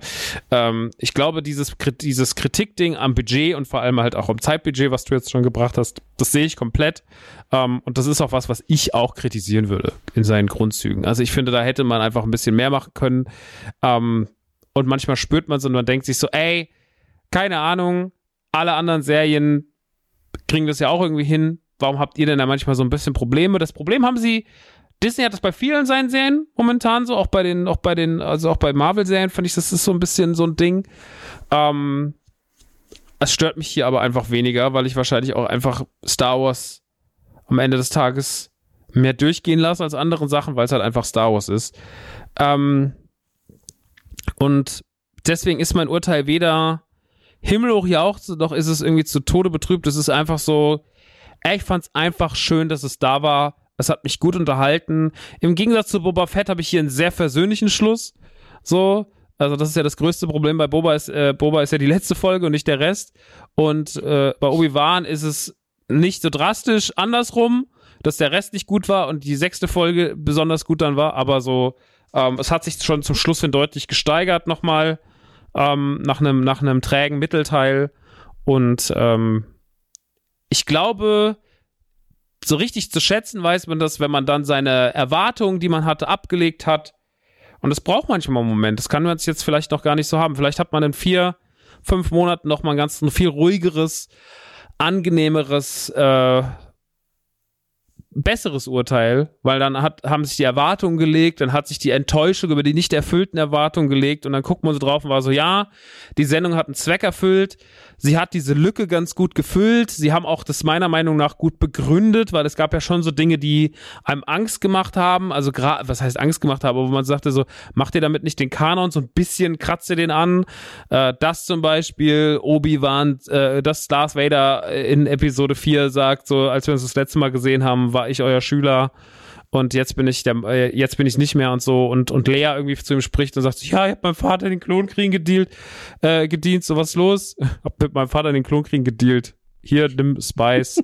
naja, und auf jeden Fall, ähm, ich finde, diese Lücke schließt man trotzdem gut, nicht perfekt, aber man schließt sie gut und ähm, ich glaube, für ganz viele Leute gerade die, die mit den Prequels groß geworden sind, die Kids sind, die auch Clone Wars gesuchtet haben und sowas. Und das sind Millionen von Kids und das könnt, kann die Generation Boomer weder nachvollziehen noch fühlen. Aber darauf sei auch geschissen, weil darum geht's nicht. Ähm, mhm. Ich finde, für die ist es einfach ein Geschenk gewesen, das alles nochmal zu kriegen und ähm, auch diesen emotionalen Mehrwert halt von Ewan McGregor und Hayden Christensen und sowas, das ist schon geil. So, und da gibt es ganz viele Sachen, die gut funktioniert haben und deswegen, ich fand's einfach sweet. Punkt.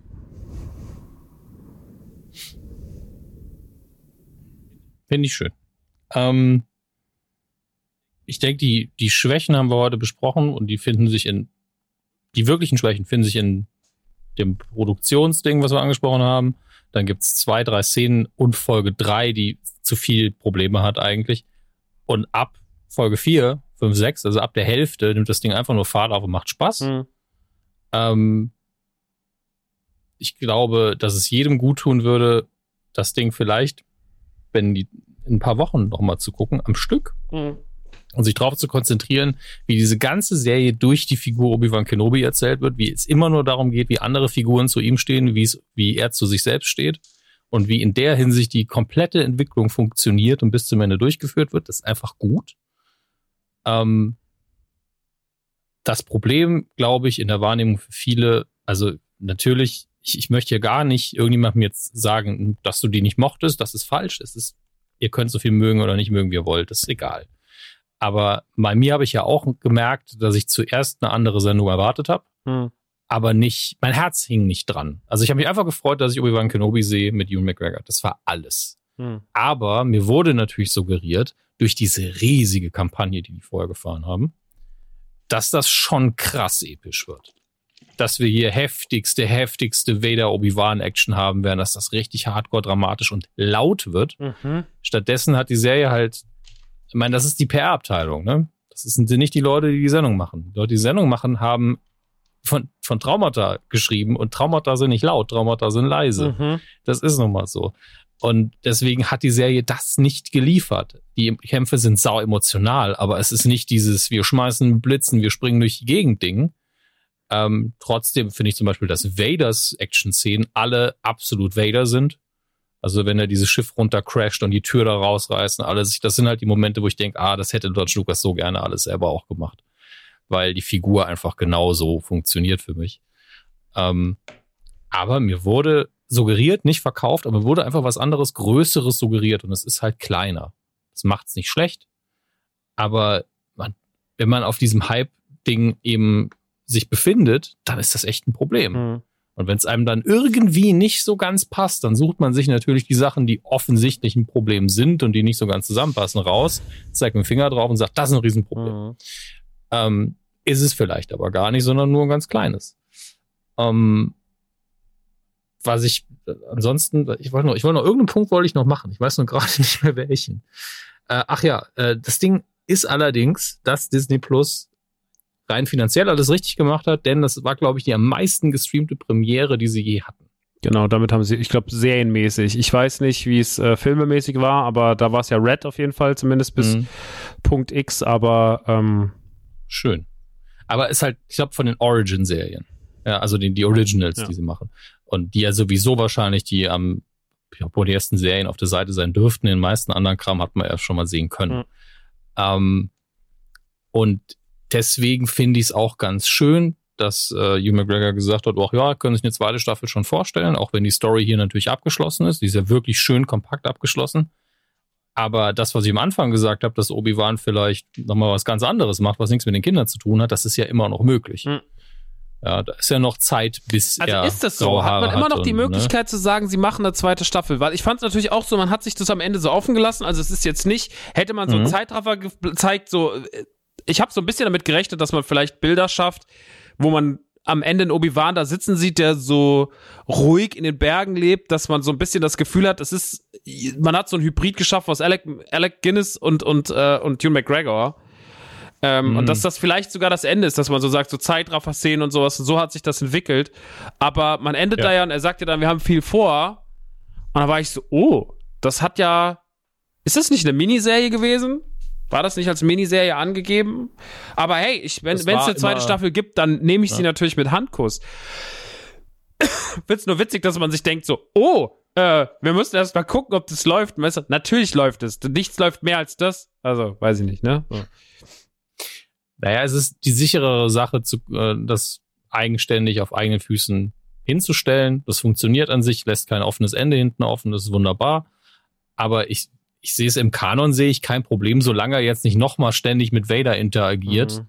Ähm, sollte das eigentlich keinen Stress geben. Das kann natürlich sein, dass der mal auftaucht, aber das muss man ein bisschen geschickter machen, mhm. weil ich brauche jetzt nicht noch 20 Duelle bis zum finalen Duell. Also das, war das jetzt schon mehr, mehr Aufeinandertreffen, als man erwartet hätte.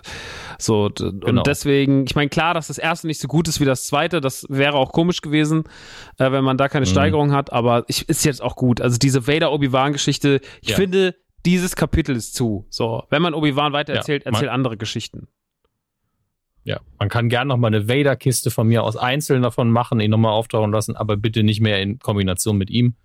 Ähm, gleichzeitig, wenn Obi-Wan Kenobi jetzt, wie ich einfach gesagt habe, irgendwo an einem anderen Planeten was erledigen möchte, ja, wenn der Milch kaufen will, wenn der Power Converter besorgen will, dann soll er das alles machen. Ich meine, er liest ja sogar diese, er liest dabei. ja sogar diese Nachricht, als er am, an, als er Lea zu dem Tor bringt, wo sie zu dem Piloten soll. Äh, da liest er sogar noch sagte, ach was, ich weiß nicht, wie der heißt, Quarrel oder so war hier. Und das ist ja auch eine, das mhm. ist ja auch ein Jedi, beziehungsweise eine Figur. Ich glaube sogar ein, ein, ein, ein überlaufender Jedi. Also der war vorher irgendwie keiner, keine Ahnung, war glaube ich Cis oder so. Ähm, sehr viel gefährliches Halbwissen, deswegen hört nicht auf mich. Aber auf jeden Fall ist es eine Figur, die es schon gibt. Und habe ich eigentlich gedacht, okay, krass, find, bauen sie jetzt die Figur ein, die die Leute vielleicht aus Comics beziehungsweise Clone Wars kennen. Mhm. Ähm, was passiert denn da? Dann haben sie sie gar nicht gebracht. Also, sie haben sich ja so kleine Türen sogar eigentlich schon aufgemacht wieder, ne?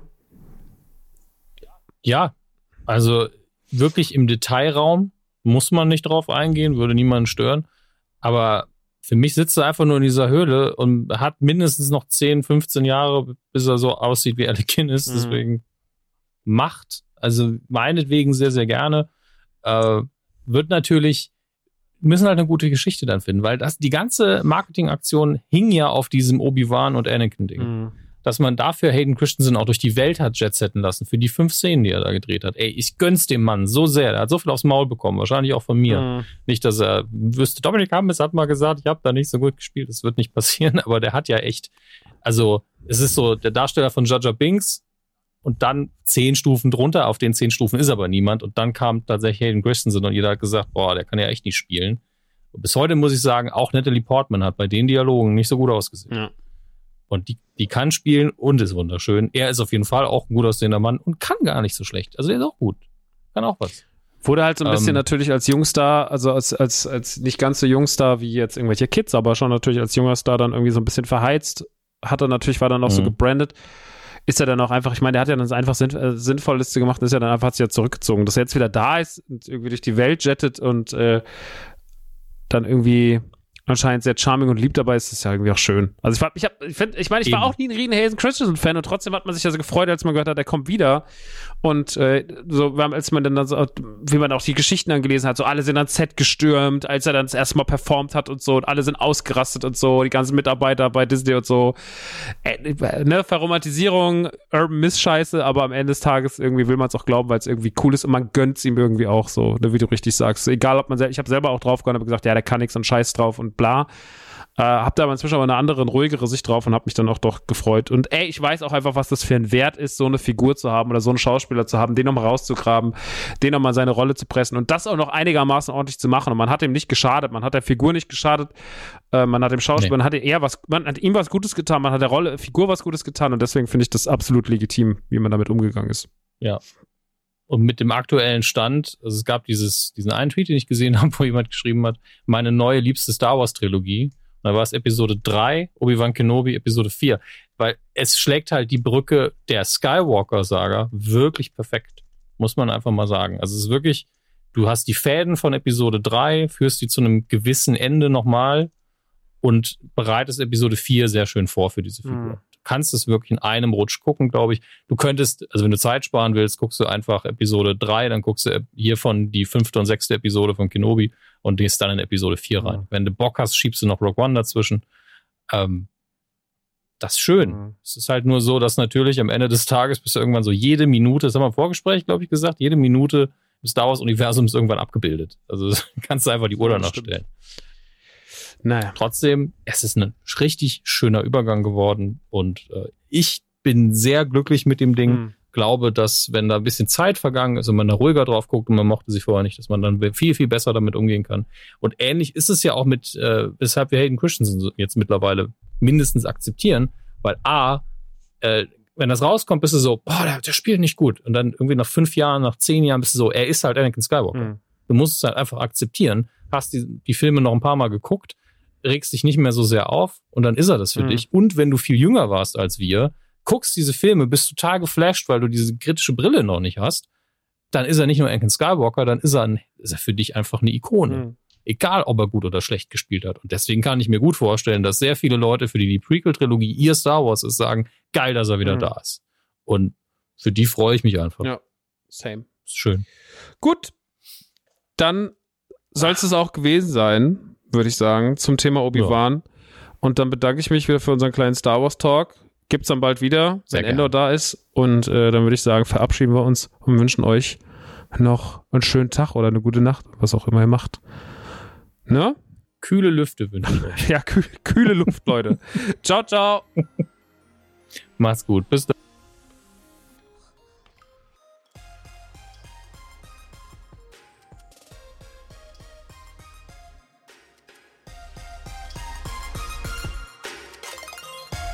cooler!